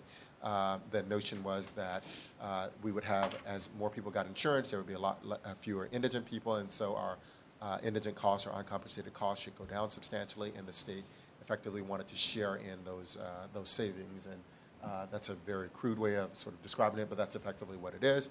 But what happens is the state, um, the state, at least the way it currently works, the state will sort of project or anticipate a percentage of cost savings that they expect each county to get or, or to achieve. They will take those dollars and then there's a true up later on. Someone will correct me if I'm getting any of this wrong, but uh, there's a true up later on where the state reconciles what actually happened to what they projected would happen. And if there are more savings, uh, then then you you owe money to the state. And if there were less savings or you didn't save, and the state projected that you saved more than you actually did, then the state returns money to the to the safety net system.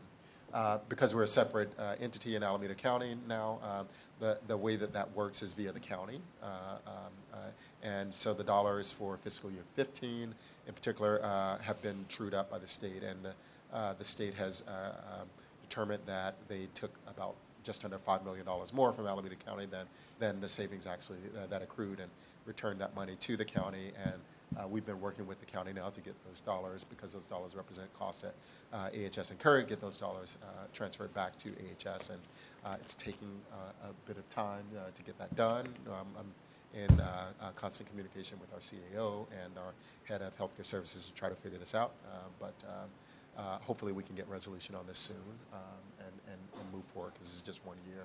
And there'll be other years where this will, will come into play and we just want to make sure we establish the process by which this, this will occur. Um, so that's one area. Uh, capital cost reimbursement, we've talked to you about before. Uh, this is a big area where usually when we do uh, what I call our P14 cost reports that we do for the state, uh, uh, we report on all of our costs, not just our operating costs, but also our, um, our, our um, um, uh, capital costs, and, and those fall into many areas, but two of those areas are interest and depreciation on, on facilities. And as you know, for most of our system, our facilities are actually owned by the county. They're not owned by AHS. Um, uh, but historically, uh, AHS has uh, reported those capital costs, which then get reimbursed uh, uh, to the organization or to the to us, uh, yeah, to the organization.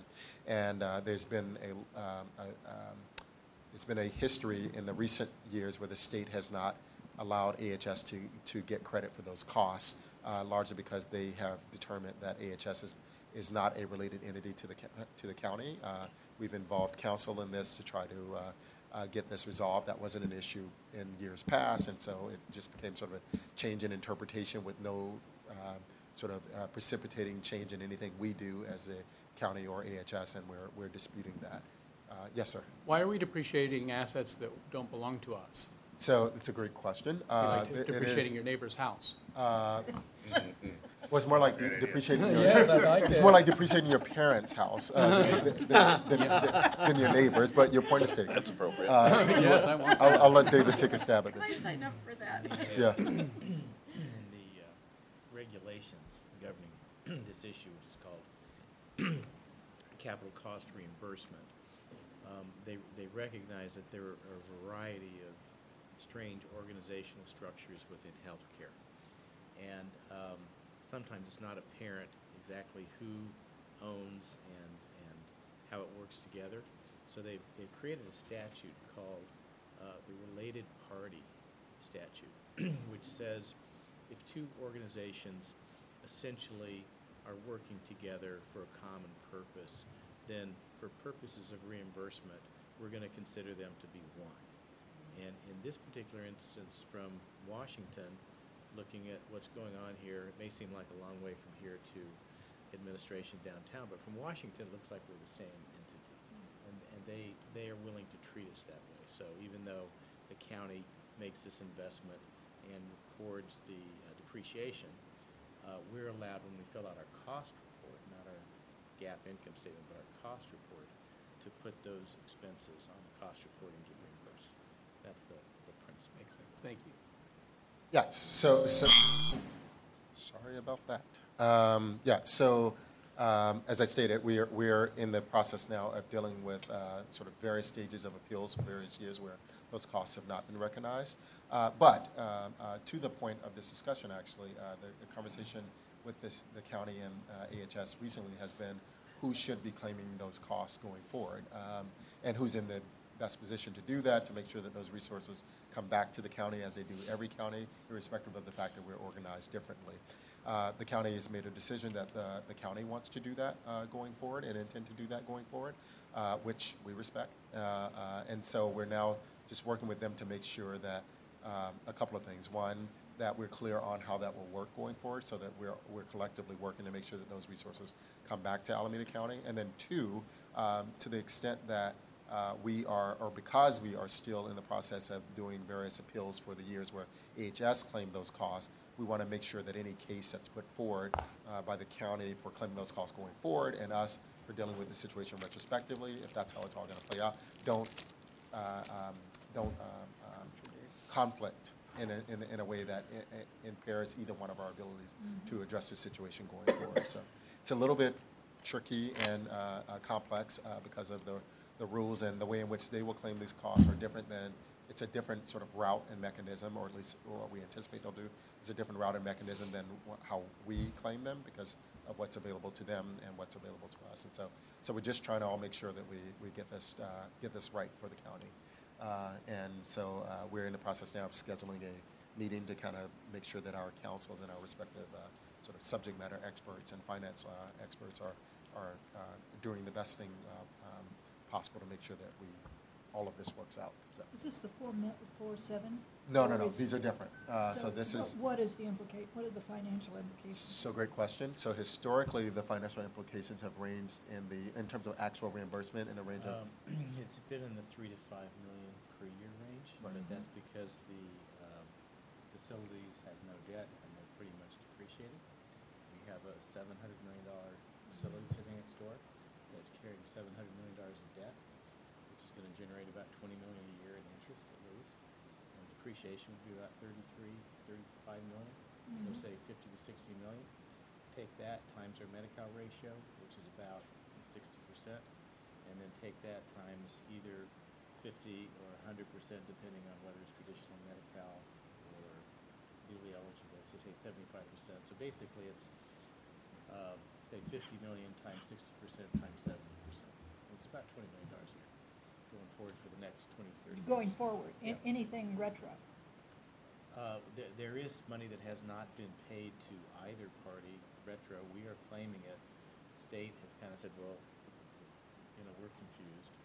And our position is, you know, we need to work with the county to present a common, uh, ask or position to them so that we can get that money. But yes, there is some retro money. Those, those dollars, as he mentioned, for, for the reasons uh, are significantly less than what, what we're talking about going forward, but they're Mm. still substantial. Mm, We're talking money is The money, tune of, yeah, yeah, But probably a it- couple hundred thousand dollars a year, uh, Mm. close to a million dollars. If they do get that money, moving forward, they're gonna claim it, you said, or try to Yes. get it. Mhm. Are they gonna give some of it to us? Uh, that, we don't know how that works. Yeah. It's really up to the county. and Yeah. We, we get a lot of money from the county and there's lots of deals going back and forth. Let's just get it. Yeah. Okay. Um, So uh, ACERA, the unfunded pension liability, is this also something you have uh, heard us talk about? Uh, We, I think in the last update, told you that in December, we had a uh, fruitful discussion uh, uh, at the, um, at the sort of a ACERA members meeting, if you will. And we are proceeding from, from that discussion. We have reached out to ACERA, and we're in the process of planning a meeting where, or a discussion where we will map out a process by which we can do further analysis at our, uh, at our expense to move this issue forward.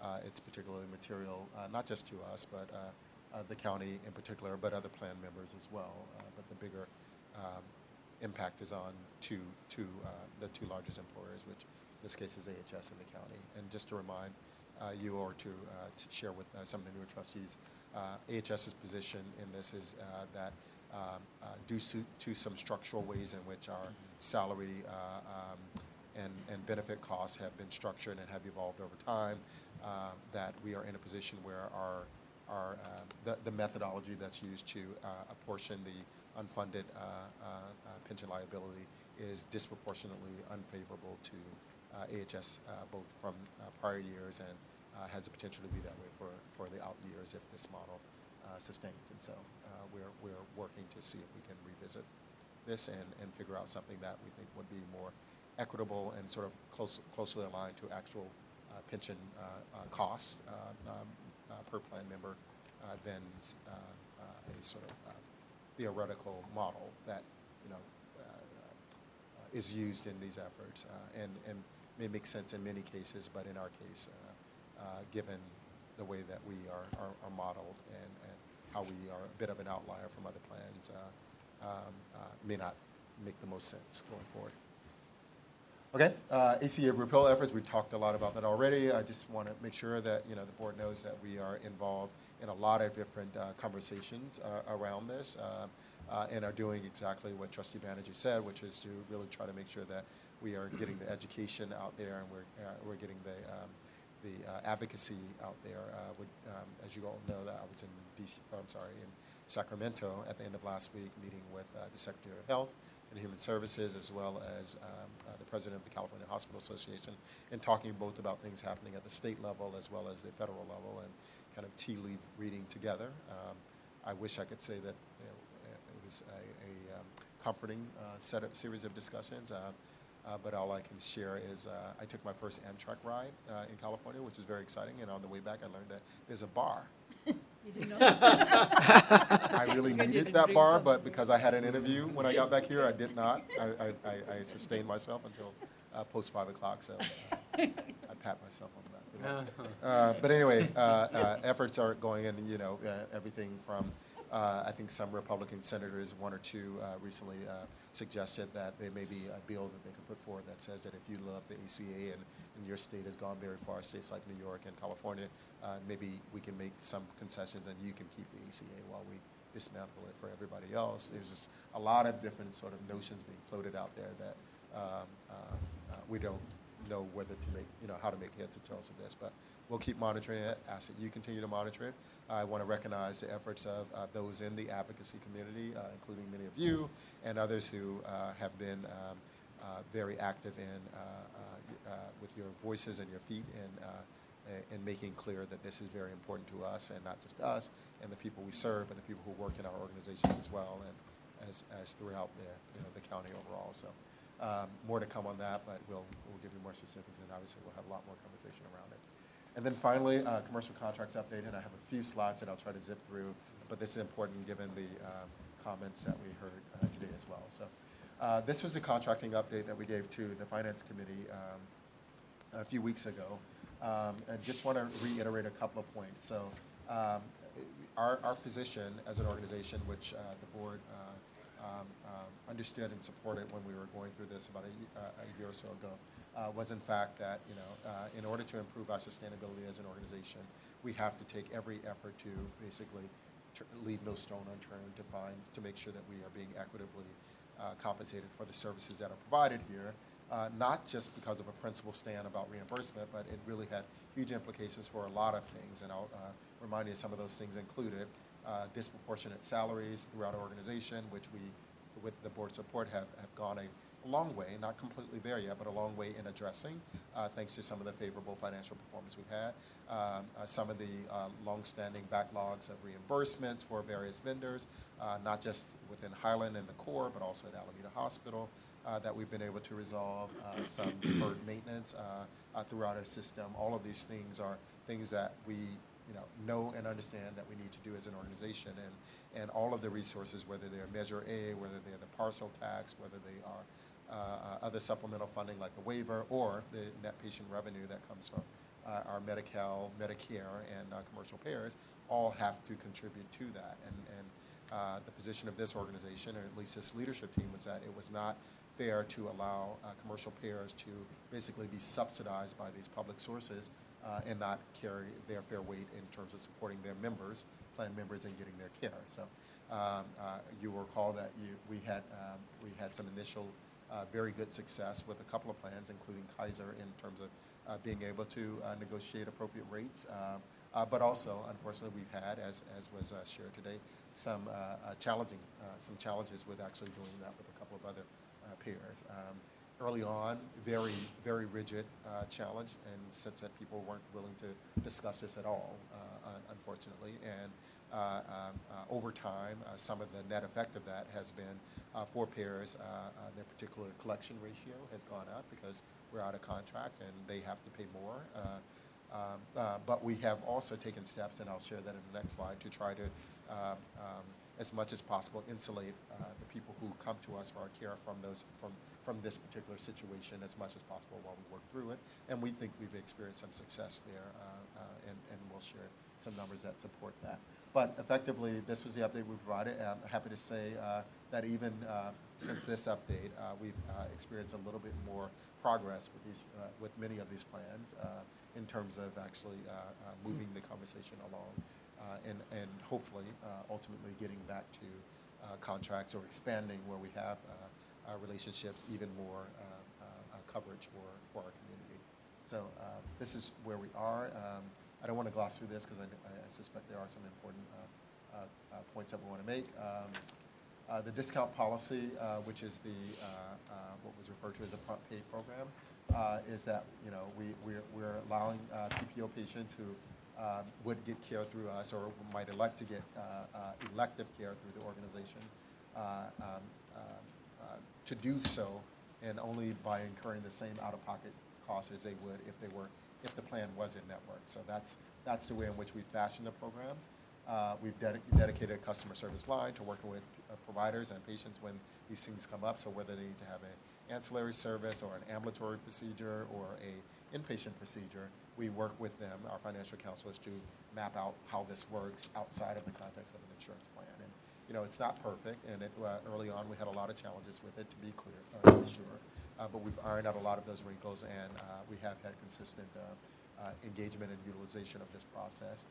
We had a couple of instances where providers um, publicly stated that, that this program didn't work, and they had anecdotal evidence that it didn't work, and uh, we followed up with those providers and said, please share with us uh, what you're talking about, and uh, upon further inquiry, figured out that it in fact worked exactly the way it's intended to work.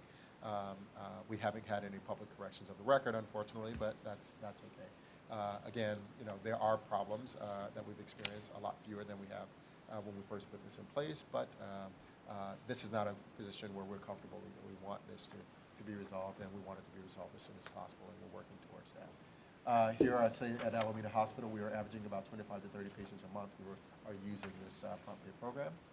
Um, This is a slide that really just sort of uh, attempts to uh, demonstrate trends uh, that have been occurring, some within the time in which Alameda Hospital has been within the system, but others that extend be, well beyond that. So the first, uh, the first um, chart here in the upper left shows you commercial patient volume uh, over the last 10 years.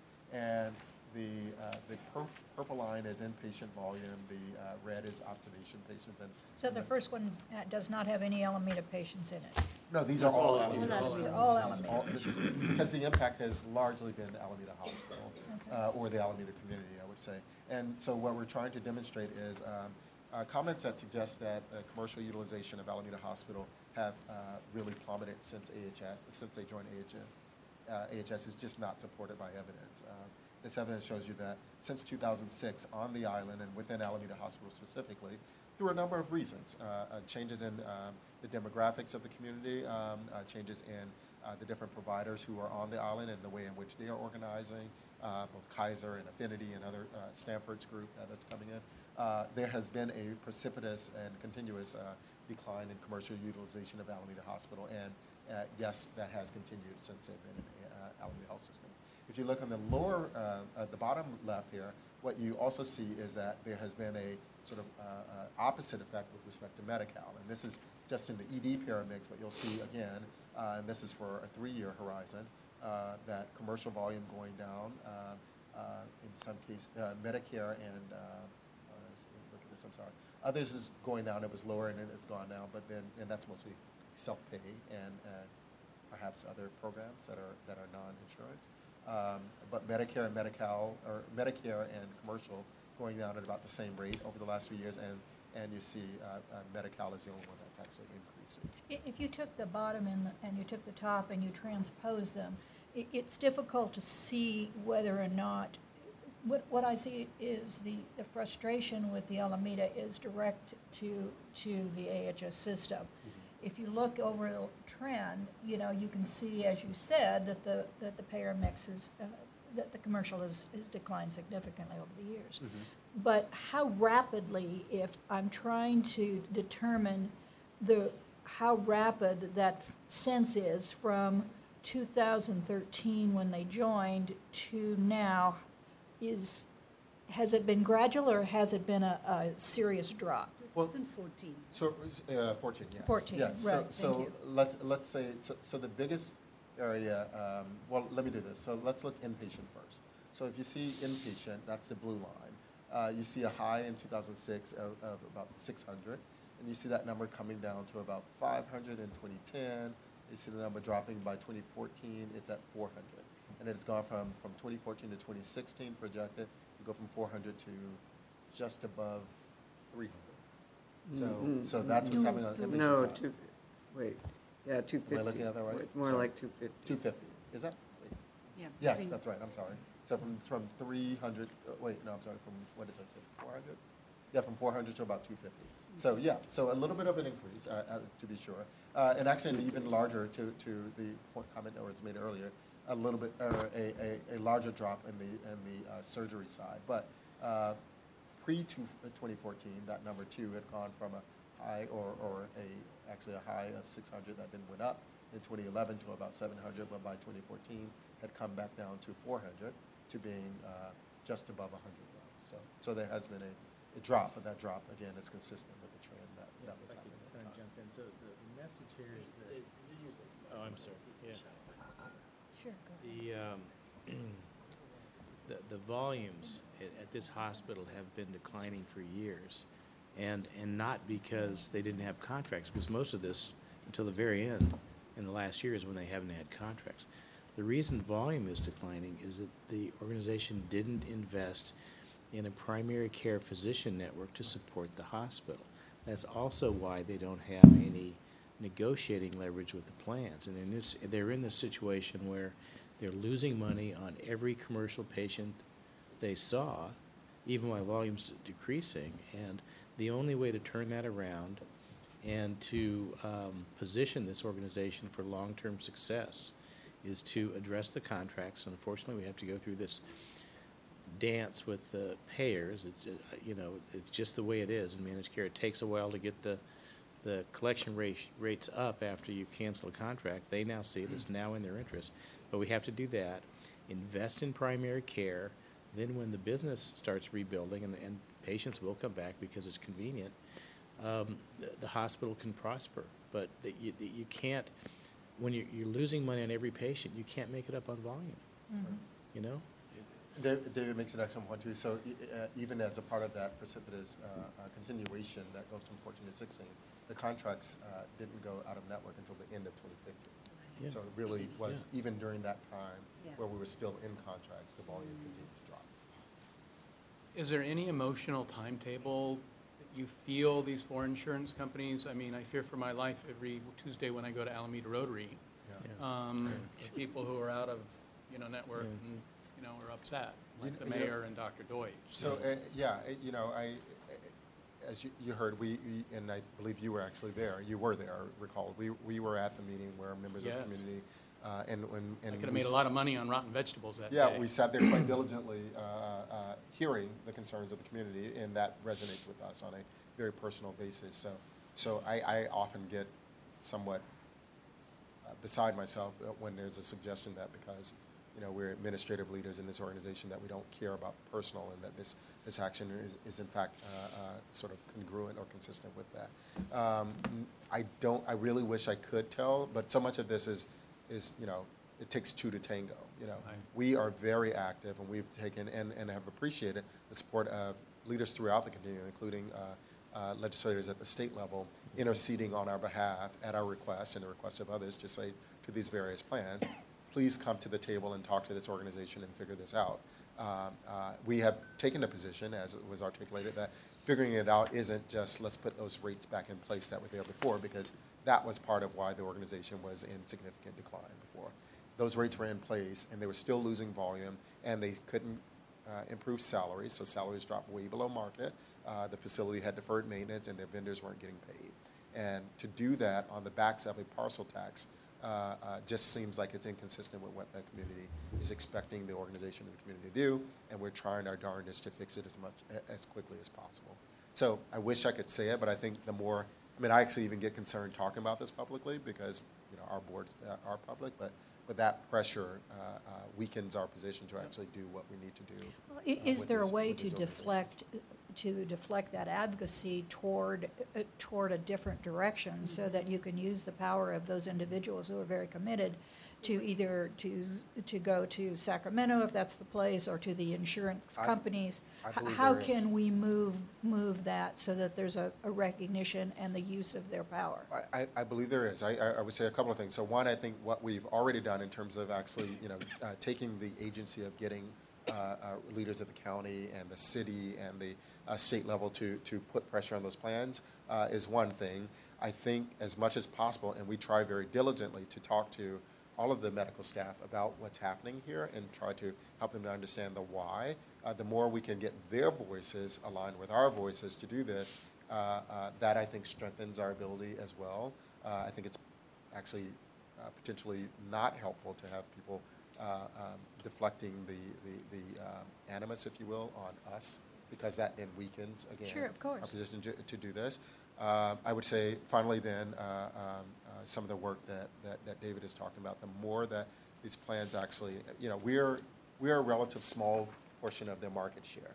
And while, you know, the, the, the, the collection ratio increasing from our vantage point actually is, is you know, notable, not necessarily remarkable, but it's notable, uh, it takes a little bit longer for it to hit their radar because they're going through similar sorts of things like this with other larger players. I mean, at, at one point, a large part of this time, uh, Anthem was going through this exact same thing with Stanford and with El Camino Hospital, and, and, and their point was all of our resources are devoted here. And we're not saying that's not a problem, and we're not saying that we don't want to work with you to fix it. We're just saying can't do it right now. You know, they were having staff turnover. There was a lot of other things that, that are happening that that further confound our ability to do this quickly, um, uh, or as quickly as we'd like for it to be. But again, all that stated, um, uh, we are starting to see throughout all of the ones that are outstanding now uh, a lot more promising signs that we're closer to being able to broker something than we were before. And yes, that's taken a lot longer than any of us would have ever anticipated. For the patients in Alameda, we're affording them an in-network benefit, right? Their share of costs. I'm sorry. Yes. To the- To the Alameda patient. But- But is that not well-known? Because it seems to me that there's a misunderstanding out there that. So it's, it's, it's, I think part of the misunderstanding is the, the, um, the propaganda around it. So uh, this is to the point of if we could get people more aligned with kind of helping us to make this work, which is what happens in a lot of systems when, when these things occur, is, you know, people unite forces and try to figure out how to both get the patients and the providers through this while at the same time uh, um, uh, being unified and prevent, uh, providing that pressure to the plans to resolve this matter. Um, every time someone goes out and says, I couldn't get into Alameda Hospital because of this, and not take the opportunity, as I've said to all of our providers, anytime a situation happens where a patient is told that they can't get their care there, let us know.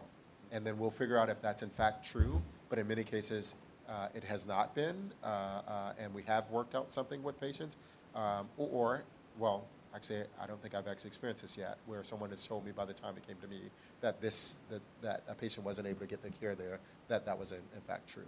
And so it's just the, the situation where um, I think early on, and, and I'll, I'll look to the general counsel to, to uh, help me here, but I think uh, there was some uh, uh, legal uh, barriers to us uh, being more um, uh, sort of uh, generally uh, uh, espousing our prompt pay program uh, uh, in terms of uh, sort of insurance there regulation and laws. advertising this. Yeah. You know. Yeah, and essentially it's a stark violation because, you know, now you're basically seeking referrals, you know, which, you know, Right. runs, you know, counter to the rules. You can do it, but, you know, it- but it's basically someone has to come to you because otherwise it looks like you're just sort of dangling that benefit to create new referral opportunities, so. Uh, Can I ask, a- just because I'm, find I'm a little confused. If, the- when David says, you know, they actually have to pay full freight, if, if, uh, if their people come to us, that's if they get sick and end up in the emergency room and have to be admitted, then their insurance companies have to actually pay the Yeah. going rate Or- as opposed to. Or if they are out of network and decide to come to us anyway, the c- insurance companies have to pay. So, but it's if they try to do something that's elective and theoretically are ter- told that they can't, is that what, Um, what people are No, complaining if about? they- If they, if they have a PPO benefit and they choose to use our facilities for that, even though they're out of network, the plan has to pay whatever they have to pay, and we ensure that the patient is held whole and pays no more than if they had gone to a participating hospital. So what are they complaining about? Well, it's, it's. I mean, what inconven- it's inconvenient. instances I- I'm are not gonna there? Minimize the inconvenience, and it's very passionate, and we get that. Uh, it's unfortunate that, it takes about a year to do this. We are in the end game right now, No, and the reason, and the, the, the public support is good, but the reason we're in the end game is the payers, on average, are paying between fifty and hundred percent more in real dollars, total dollars, than they did before, even though the volume's a little bit less. And for the patients who decided to go someplace else, they're typically going to Summit or Alta Bates, and they're paying Sutter rates, which are about 50% higher than what we're asking for. So the, the payer is getting hammered too, but Yeah. it's, it's, I- I It's, just- it's a big inconvenience for Alamedans, I've been told. I don't live there, I live in Oakland. I have more doctor friends and patient friends, and the doctors have lost patients because they've gone elsewhere off the Yeah. island Yeah. to seek. And once they leave, you say, well, you know, Oakland's not so bad as long as it's daylight um, to get health care. And so Yeah. they've seen loss. So I, I think we've been very pragmatic in our approach, to, and we need to talk about it as much as we can. But it's still, when you're sick and you're trying to get your bills paid, you know, and you want, you don't want to think, well, okay, this is a, a bargain, um, but it's going to be something that I have to really proactively manage rather than throw Right. the insurance card. Exactly. That's They the have to, they problem. get a lot more involved in sort of the finances of it and the details of it than, than, than one would like to or, or should have to, given the fact that they're dealing with a, you know, clinical situation anyway, and that should be where their focus is. I, I completely Uh, Ladies and gentlemen, I- I the know. meet- we're going to have to I'm gonna- move this I'm- along. Okay, so I'm going to zip Thank past it. Unfortunately, I'm not going to talk a lot about this. I'm just going to say very quickly, I apologize, it's really small. Uh, We got our annual quality uh, uh, value-based uh, reports recently, and I'm happy to say that in, in two of our three acute facilities, we have experienced significant uh, improvement in our uh, um, uh, performance along these uh, three indicators. The strategy for accountability, if you can't see it, is, is an interesting one. Yes. So uh, perhaps we ought I, I, I promise you, I try very hard to make this visible, and I just, you know, my skills aren't that good, so I will rely on my team to help me a little bit more in the future. But uh, I can, I can give you these documents. Uh, I only showed one of them. It's the Highland one, and, and, and effectively, I, I, Oh, because you I, almost showed it. yeah. Well, I only put one in here rather. But let me just tell you really quickly what the numbers are, so that you know. And this is just a summary because I had to pull this up myself. Um, in fiscal year uh, 16, our penalty was uh, just over half a million dollars. Uh, in fiscal year 16, our penalty is going to be 141 thousand dollars uh, because of improvements in uh, reductions in hospital-acquired um, uh, conditions, uh, improvements in uh, readmission reductions, and improvement in value-based purchasing. So, and similar uh, experience at uh, San Leandro Hospital. Uh, unfortunately, um, I have to say that Alameda, we went up a little bit. Not a lot, but we went up, and so our penalty was a little higher there. But overall, uh, great improvement.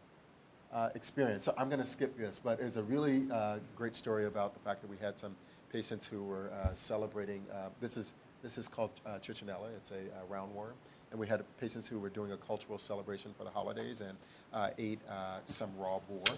Uh, the women ate it cooked, the men ate it raw, and they all ended up sick and uh, came to hospital. About nine or ten of them, and uh, a, uh, a- an intrepid uh, fourth-year resident uh, knew knew something about this and uh, was able to help us to quickly diagnose it.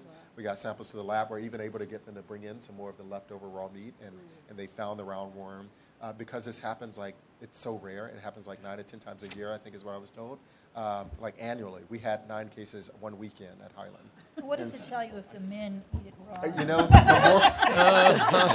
more, so, so Dr. Baden, who shared this story with me, said the moral of the story is cook your pork to 140 degrees or higher always. And Well, Or but- don't and eat we all Well, don't know wild pork, I think is the answer. We all know you're supposed to do that, but in the United States, you haven't had to do it for the last 30 or 40 true. years This because it's practically non-existent anymore. But this was a wild creature. See, I could have withheld the fact that it was a man who ate it raw, So, poor him, but you know, full disclosure.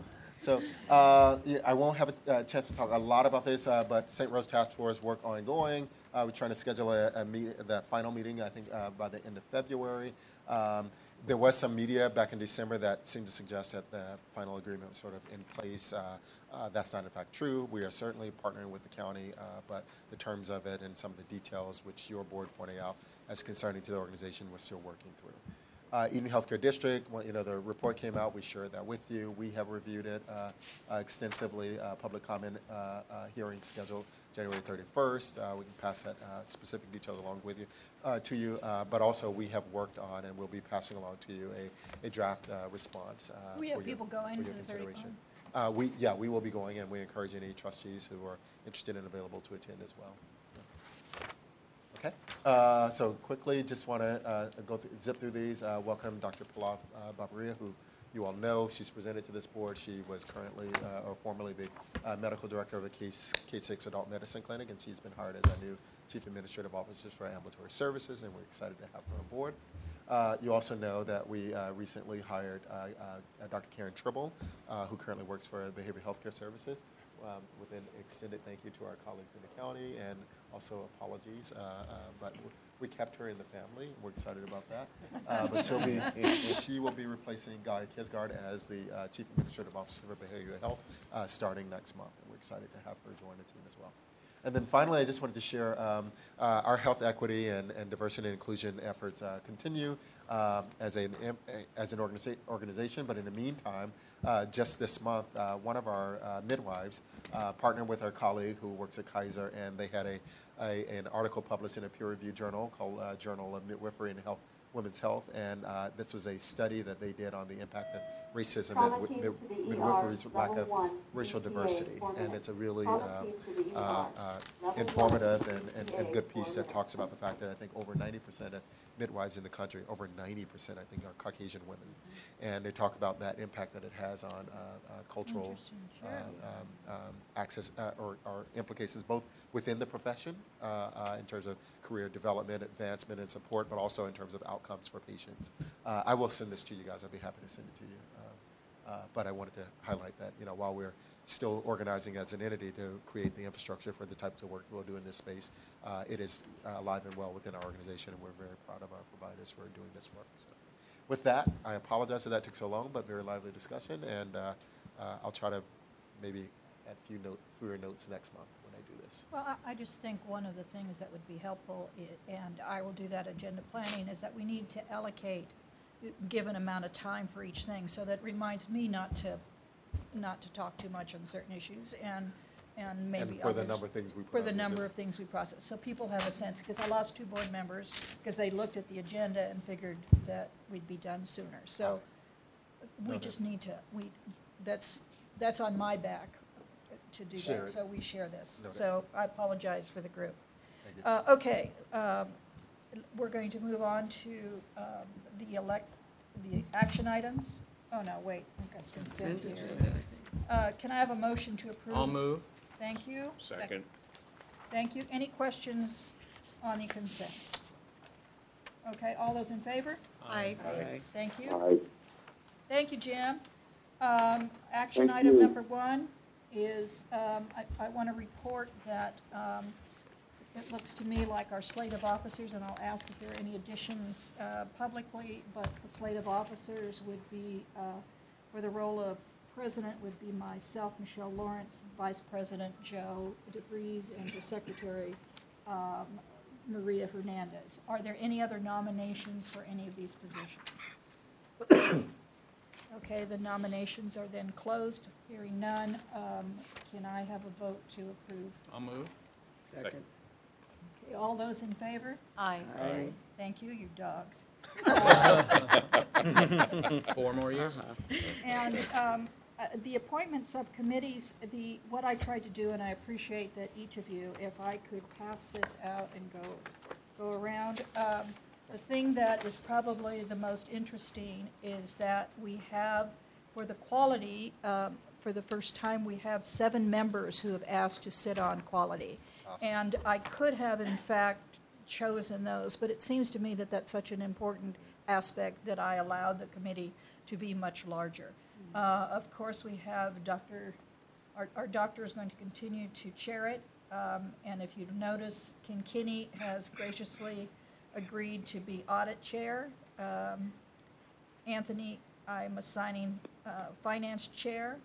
Uh, Tracy Jensen will be human resources, and you see the rest as it goes through. So um, I know that you don't have to vote on this, but are there any concerns? Now is the time to get onto a committee or get off a committee?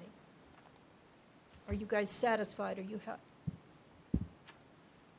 Okay, hearing none, this will be the, what? Go ahead. You know, one question I want to um, just raise, you know, the audit committee and the finance committee have the same membership, um, which, and, you know, there are two separate chairs, you know, for those two committees. Uh, But they are each designed to serve a, a separate, they, they look in different directions, if you will. And so I think one of the questions to ask is, does that create any concern for anyone that you have the same people who are doing two different jobs, which are supposed to, in some respects, oversee each other, if you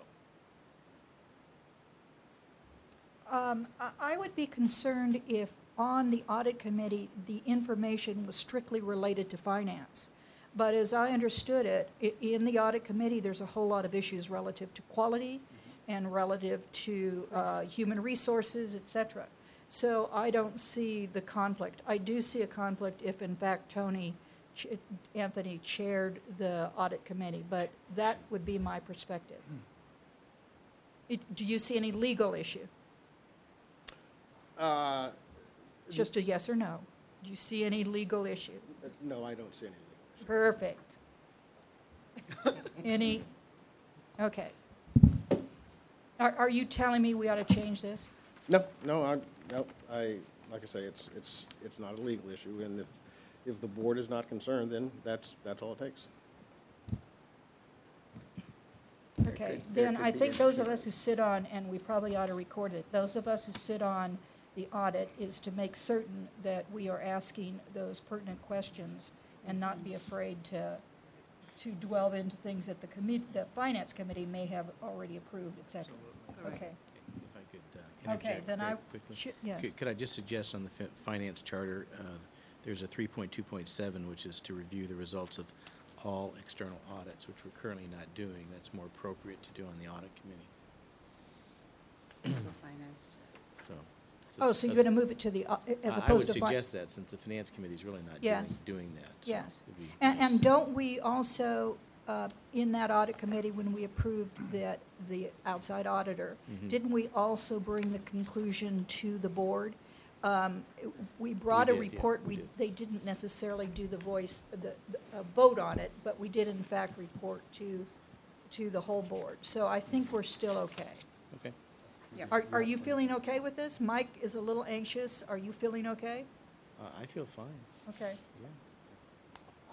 All right, okay. Then the committees will stand as they are. Um, Then, um, can I look to the calendar, please, for the board? And I, there are some several changes, and if you would pull out your calendar document so that we can make certain those changes are reflected.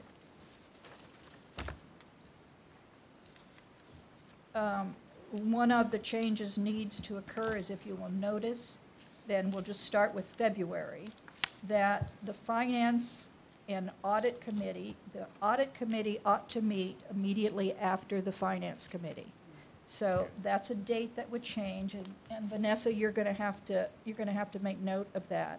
So it would then be, uh, as you see in February, the Audit Committee then would be on the 2nd, now, there's nothing, because of the short notice with the audit committee, if Rick is not ready, we can cancel that and, and reschedule. But what we need to do is so that the members of the finance committee and the audit committee aren't using two of, two days, that they come to the same time, so it's convenient, and they just stay longer. So is that a problem with the board? That's what I would recommend. Makes it easier. How long does the audit committee generally meet for? Depends on how talkative we are. So Four hours? We're not Um, quite I'd say that one to two. talkative, but, One to two. uh, Hour and a half? Yeah. one- Yeah, hour and a half on average. Yeah, that's fine. Okay, and then you notice that we moved uh, in the, pre- in an earlier version, the finance was at 4:30, it's now at 5. And what I would also recommend is that all the meetings, with the exception of QPSC, start at 5 o'clock, so that there is consistency throughout. So you can put on your calendar 5 o'clock, and that's when the meetings start. And that's the exception of QPSC, So you're saying that the first board meeting of the month of will be 5 o'clock, five o'clock? so that you don't have to worry about first meeting or second meeting. They're- They're 5 o'clock. The same thing with the um, human resources. Oh, and HR as Finance, well? HR. HR would be at five as H- well. HR would be at 5. I just think the more consistent we are, the less difficulty it is for Less chance of mistake. less Mm. chance, mistakes, et cetera. And, and Okay. what time will the audit co- and compliance committee meeting start? Well. Seven? it- Seven. it- Two hours normally for finance? That's what I would think. Yeah. David, do you think that that's, can it do 6:30, or do you think 7 is, is reasonable? Um, I, I'd say put it at seven, but I think we can usually get done in an hour and a half, so I can. Does it matter if it's the same people? You just go straight into? Well, Well, you have to Well, yeah, agendize it because after it's it's a time. public Oh, the meeting, and so you public- I have think to. we can design the agendas, and I'll work with Rick to make sure we're will concise, you know. Yes, so what, what I will ask is at the next board meeting, Vanessa, and have you all met our new secretary? I'm assuming you have, and welcome. Um, I I think, would you redo this and put it in our board packet so that we all can get a copy of it? If, if we agendize audit at seven and finance gets over, let's say at six fifteen, can we, are there any issues with moving immediately into audit? Yes. Yes. Then maybe we need to make it six thirty. Okay, yeah. Yeah, it's, Good then we idea. have, That makes if we go sense. over, we can start late, but we Yeah. can't start early. Perfect. Okay, yeah, so let's make it six thirty then. Okay. Okay, so Vanessa, then 6:30 for, for audit. Okay.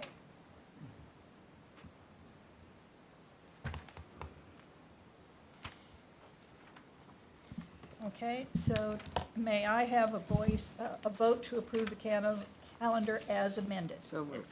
Second. All those in favor? Aye. Aye. Great, thank you. Uh, Moving to action item number four, uh, the amendment of agreement um, for Edisi Reconstruction Management. Any, is there any, uh, is there going to be a presentation, or do you just want to vote on this We, one? we did the presentation at the education. Fine. May I have? I'll move. vo- Thank you. I second. Thank you. All those in favor? Aye. Aye. Great. Um, And moving now to the adoption of revised board policies and procedures. I, I want to ask this question, it doesn't make any difference to me, but we, we in the past did not really live up to our policies and procedures. And so if this requires a second reading, if you didn't get to it, um, I would really invest, and there's no reason that we can't hold this off to the next meeting and give you more time, but I really want to make certain that you have in fact read these and you've looked at the nuances of language, and you make certain that we're in a good place with these things, and I think it behooves the staff to also look at this. So unless you're ready to vote on it, I, we can move it to the next meeting. So you're going to have to confess I didn't see it or whatever. You guys ready for a vote, or? Can we ask some questions? Sure. On page two, um, when it says three medical staff shall meet and confirm and develop a process to nominate, when is that supposed to happen?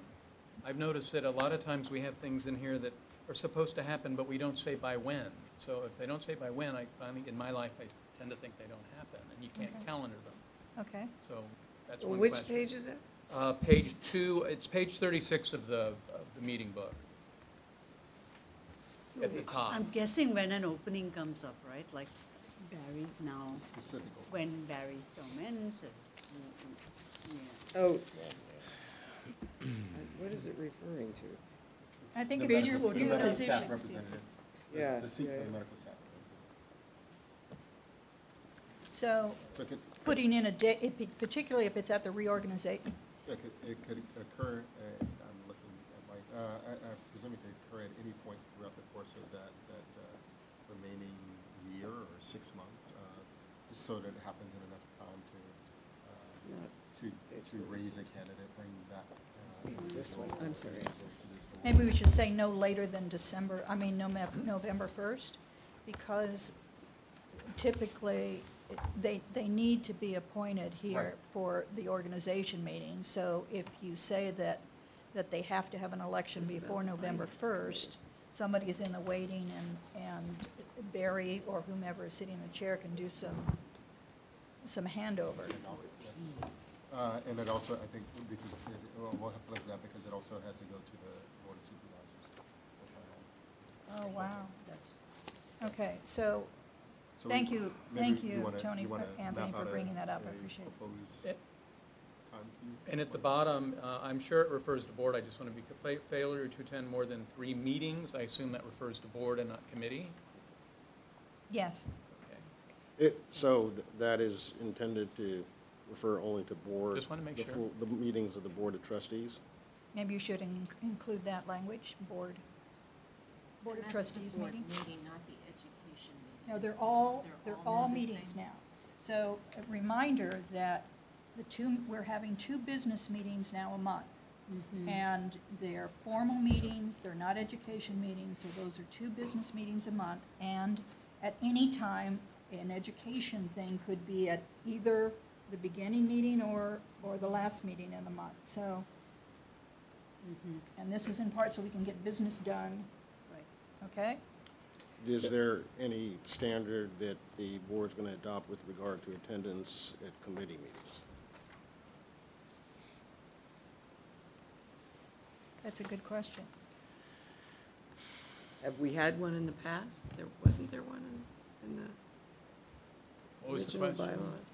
So it was drafted to say meetings to encompass both meetings of this full board and committee meetings. But if we limit this language to Board of Trustee meetings, then that means that there's effectively no standard for committee It- meetings. wa- Was Say your all intention to meetings. be, yeah, was your intention to be a combined meeting so they could not miss, they missed one board meeting and two committee meetings? Or, You know, that's a lot. I mean, that's a very small number Yes, to it be is. able to miss. Uh, I would make that a bigger number.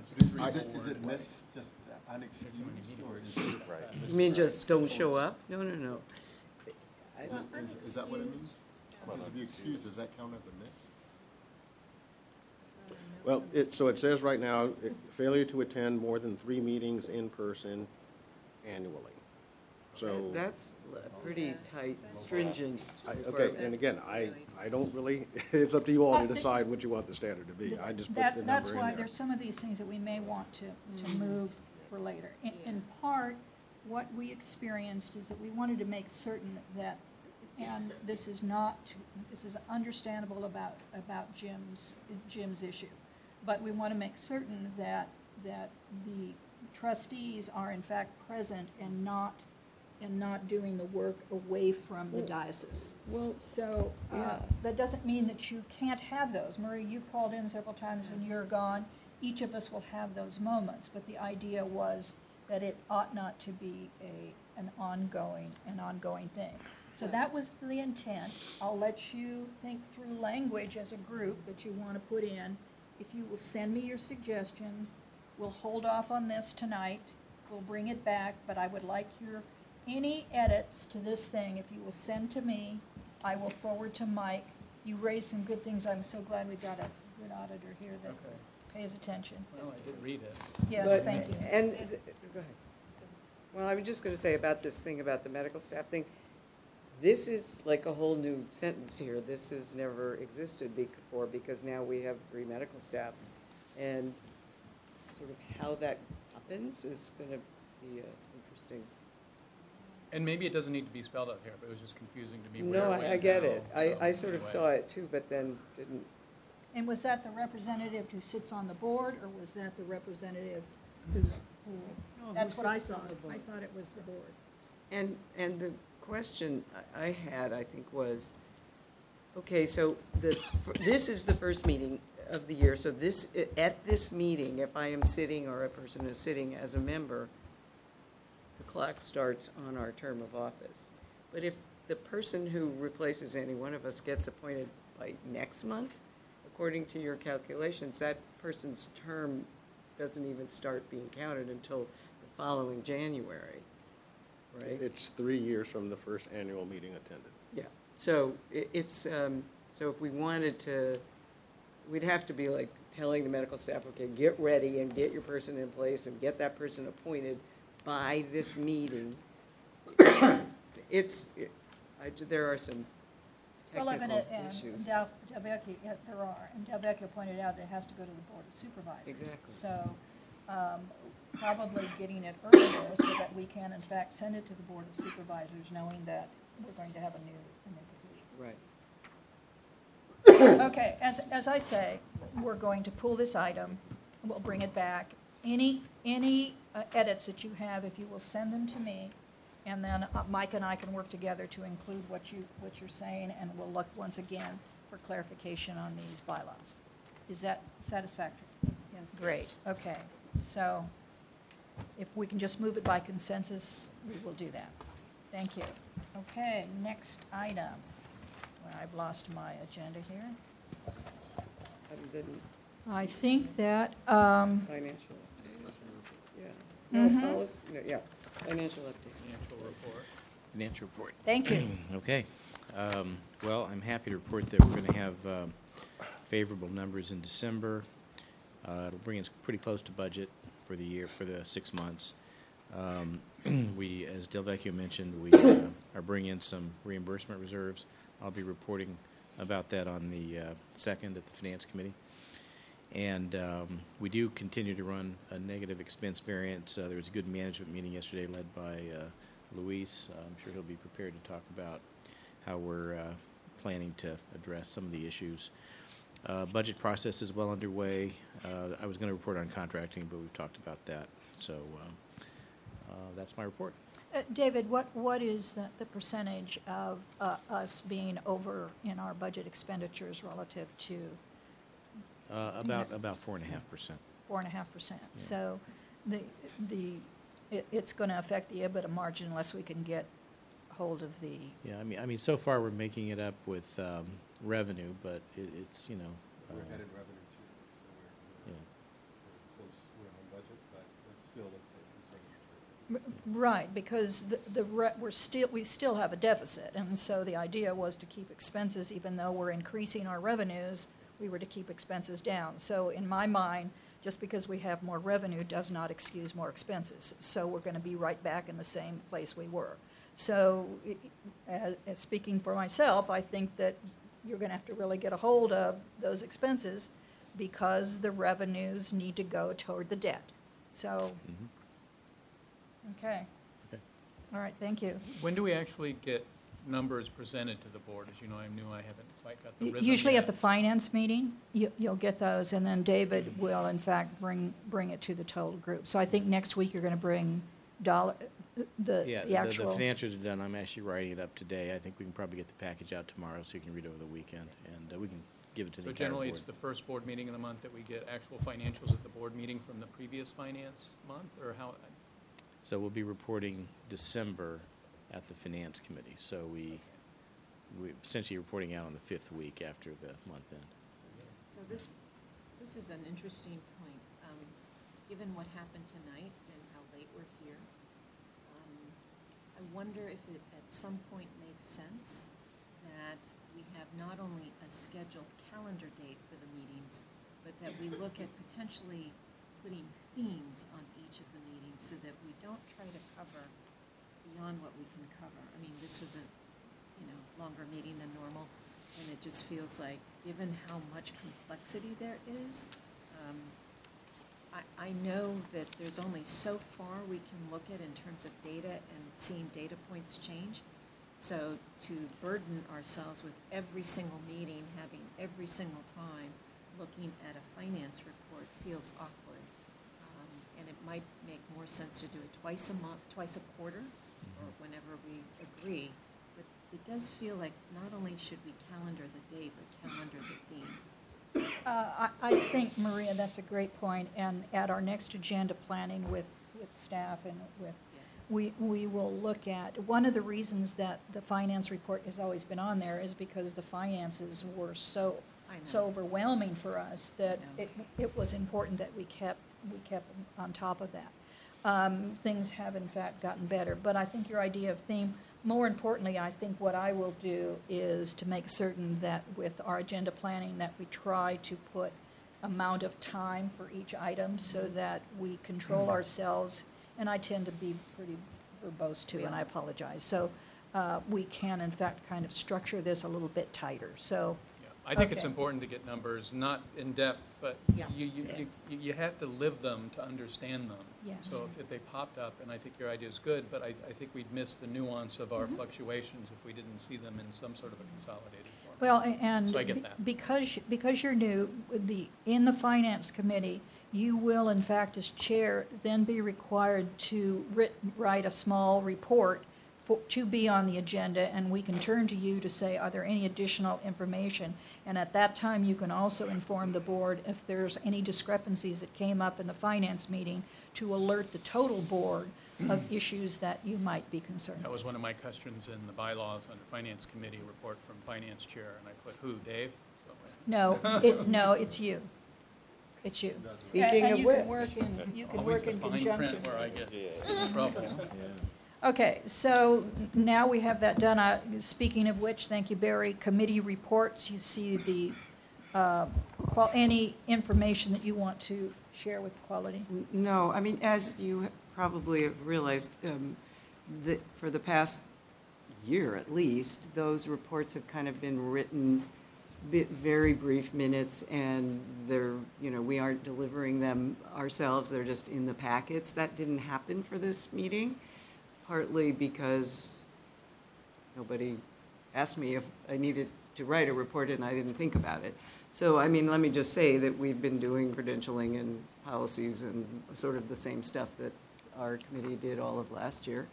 And now we're getting ready to revamp ourselves as the quality committee as we were in the past.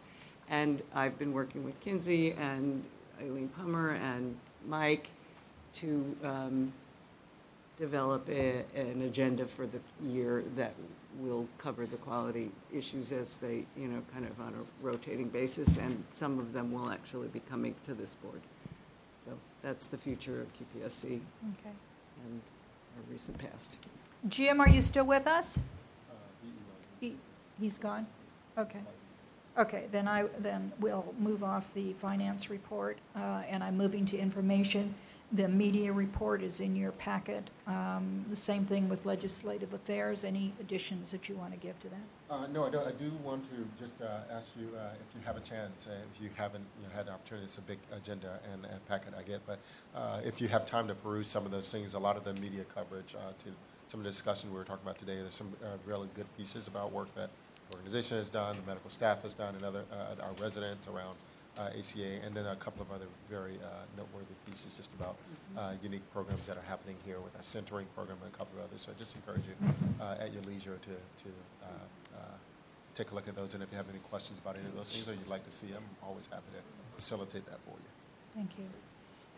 Okay, then, the board is going to have to move into closed session to conference with labor negotiator. Um, And so I will uh, adjourn the meeting temporarily. The board's going in closed session, uh, and we will report out action after, after we meet.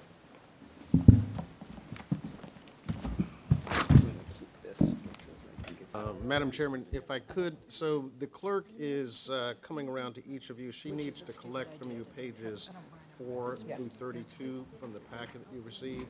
Um, We should have done this um, in the separate packets that we typically did, uh, so apologize for that oversight. So pages four through 32 of your packet, she will be taking those away from you. That's what he told me. Fourth of 32. Four through thirty-two.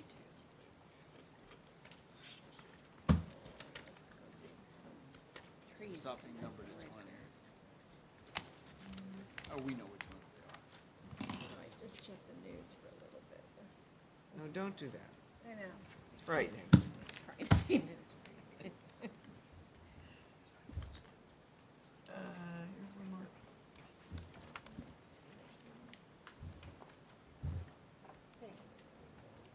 more. Okay. So, um, and just, uh, so that everyone understands, there, um, Satira and Dr. Jamaluddin already left because they are going to a Boot- Medical Boot leadership camp. boot camp. medical leadership boot camp, and they are leaving on an earlier plane than you and you. Um, so, and then Dr. Chu is already there, is that right? Um, so we're gonna have well-schooled chiefs of staff by the time they get back from that. But they will, but so Dr. Magallan, Magallan will be leaving early, stepping out at four thirty. We may even be done by four thirty. Okay. So moving along with the agenda, the next thing is the minutes. Um, I move approval. Second. Second. All those in favor? Aye. Aye. Um, So the minutes are approved, and the next thing is the policies. I move approval. Second. Anyone, uh, any uh, comments or questions about them? All right, all those in favor? Aye. Aye. Aye, me too. So those are all approved. And um, it says approval of the proposed amendments to the San Leandro bylaws, but, wait, yeah, but we already did that last month, didn't we? It's in the minutes of- from last month. No. That- Yeah, and, and the minutes from last month that we just approved, it Right. says that we did some San Leandro bylaws. So I think that was just a It's- copy in our over that minutes. didn't need Yes. to be there. It's not on our agenda for tonight. Yes, Well, it is, it here. is, Right here. page two. C. Oh, you're absolutely right. I thought I was seeing double, but anyway. Um, approved November 2016 policies and procedures. I assume these are new ones. I didn't check Proposed the others. amendments to San Leandro Hospital medical staff bylaws, which was approved last month. I, I, I think it just got to. Or in November, so whatever Yeah, date. Yeah. Okay. And we've already discussed the issue tracking. Um, have we, a- anything else that we want to talk about that? I have one thing. Yes. Okay, the bylaws show, and I recall that we met at three thirty last time we met. When we, when we were meeting at three, I, I was looking at the agenda and it, I was a little confused about, because the agenda says three thirty for open session and the, but it says we start at three. Can, I'm just trying to clarify when we we're gonna meet in the future. I, I think the confusion came is that the new calendar with the new dates has not been approved. And really, the change of time should not have occurred until the, the change, until next oh, month, Oh, right. until they are all approved. So I think in the shifting of new staff, clerical staff, there was some misunderstanding. But that should have been the process, in my view, is that you stay with the old until there's a change of vote for the new. So the new vote with your new calendar will have this starting at three, and the board meetings will be starting at five. Because that's, unless the board tonight changes the time when they approve the calendar. And the, um, and Tracy, you weren't, e- weren't here, we had a long discussion, or a- a somewhat detailed discussion about the redesign for this committee, uh, which will start kind of next month. So we did uh, uh, actually jump the gun because we didn't have a long agenda for this one, so we didn't need to be here early. But we kind of didn't think that through, and um, so that's what happened.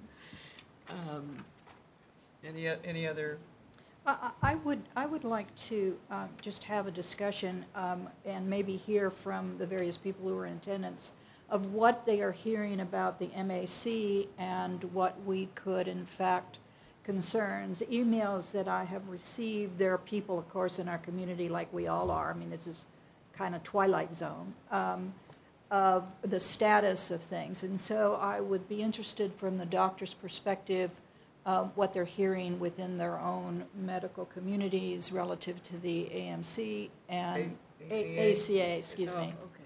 Excuse me, did I say, yeah, It's ACA, M- sorry. The MAC. healthcare, uh, healthcare law. So do you have any, any information? Uh, What I would be interested in is uh, also at some point in time, what your lobbying groups are and how internally we work so that we have things ready when something happens, that we're in a position to really go forward and have our voice heard so that we're representing the community.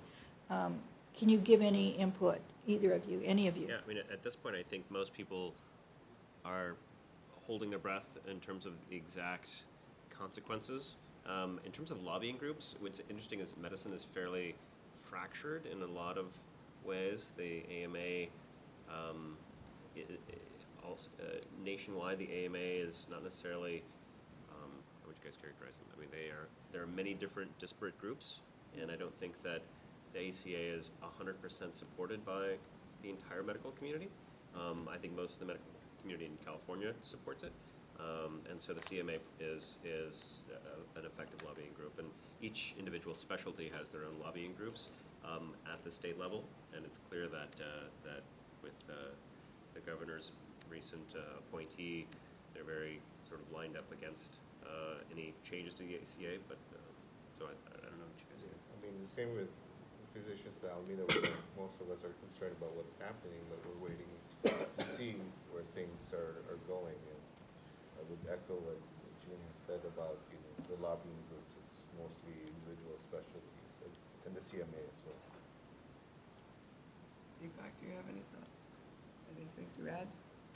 I, you know, part of what I think you might be asking is, are, cons- not so much the ACA piece of this, but the sort of immigration fears and of our patients who worried about coming and getting medical care from us and what our own individual medical staff is saying about that and what we are doing to let our patients know, which I think in some ways we haven't done enough of. Right. Well, correct. I mean, in November, we were very clear at the board meeting in November about um, the concerns that we, we had, and we had asked public relations, uh, Terry Lightfoot, and other, and and Delvecchio also sort of echoed all of our concerns. Um, in terms of substantive changes so far, I haven't necessarily seen, you know, I haven't seen signage or banners saying all are welcome, that sort of thing. I- I'm not quite sure what is planned from the institution level. Well, I, I suppose that's why I raised the question. It, it was more about, about that. Right. Um, As we know, there are a number of cities who are, you know, doing the safe haven and the, Sanctuary, sanctuary, I was sanctuary thinking cities, of Notre Dame and Hunchback, yeah, sanctuary. Um, y- You were doing the sanctuary cities, um, but th- there's also some ramifications relative to that. And before we get into that arena or step too soon, it certainly would be helpful, I think, if our organization were together in making certain that we had a communication that went out to our community to let them know that this is in fact a safe haven. It's not a sanctuary, but in fact it's a safe haven, and we will ethically and morally continue our, um, our belief that we serve all. And I think the more that we can put that message out uniformly, so that the administration and our doctors have this same thing, and whether it's banners or whatever, I I know that the community is concerned, and we ought to be doing something much louder than we currently are. And so I would ask, and so I'm wondering, you know, I can only make the plug verbally here, but I, I would hope that the groups would do something that, that are putting a little more pressure to make certain that we're toning things down. I mean, easing, easing the stress that's out there. Okay. I think we would support that. We would Okay. just- we- I, I will raise it again tonight at the board meeting. Thank you. Other? All of us would be in support of that. Mhm. Yeah. Um, I'm wondering if we shouldn't have our own letter of support for our communities. I know Delvecchio gave a statement, but is it something that the board should? Well, she signed, you signed the statement, right? Y- Yeah, I did, but, you know, it, you don't know how far that is distributed, you know, it goes to Well, staff, we have an it was- ability to do that, but, It was in the East Bay Express too. yes. I mean, loved getting that good press. Yeah. So Well, the- the- I bears think- repeating, I though. just think repeating, you know, the the repetition that this is a place where people can come and get their health care and not worry about, about any kind of information going to um, other agencies that can have a detrimental effect to them. So. May, um, may I share uh, the asthma uh, Pay for Success initiative in the county of which our firm uh, is responsible for coordinating? We had two families uh, out of participation for fear of um, any kind of contact with any government entity. So these are two families that uh, could have received a wonderful service to prevent an asthma-related emergency for their child, and to think that that has um, been uh, declined because of that fear is uh, pretty daunting for us. It's very difficult. So it is happening that people are finding themselves in a fearful place. Okay. um, Vanessa is remotely around. Do we know whether we've had any requests for No. public comment? No, Um, Other, would you like to give your report for the session? Well, Yeah, so the uh, committee met in closed session and approved the credentialing reports from each of the three medical staffs and took no other action. It says on here something about trustee comments, but, or it did on something I read, but otherwise I think we're done.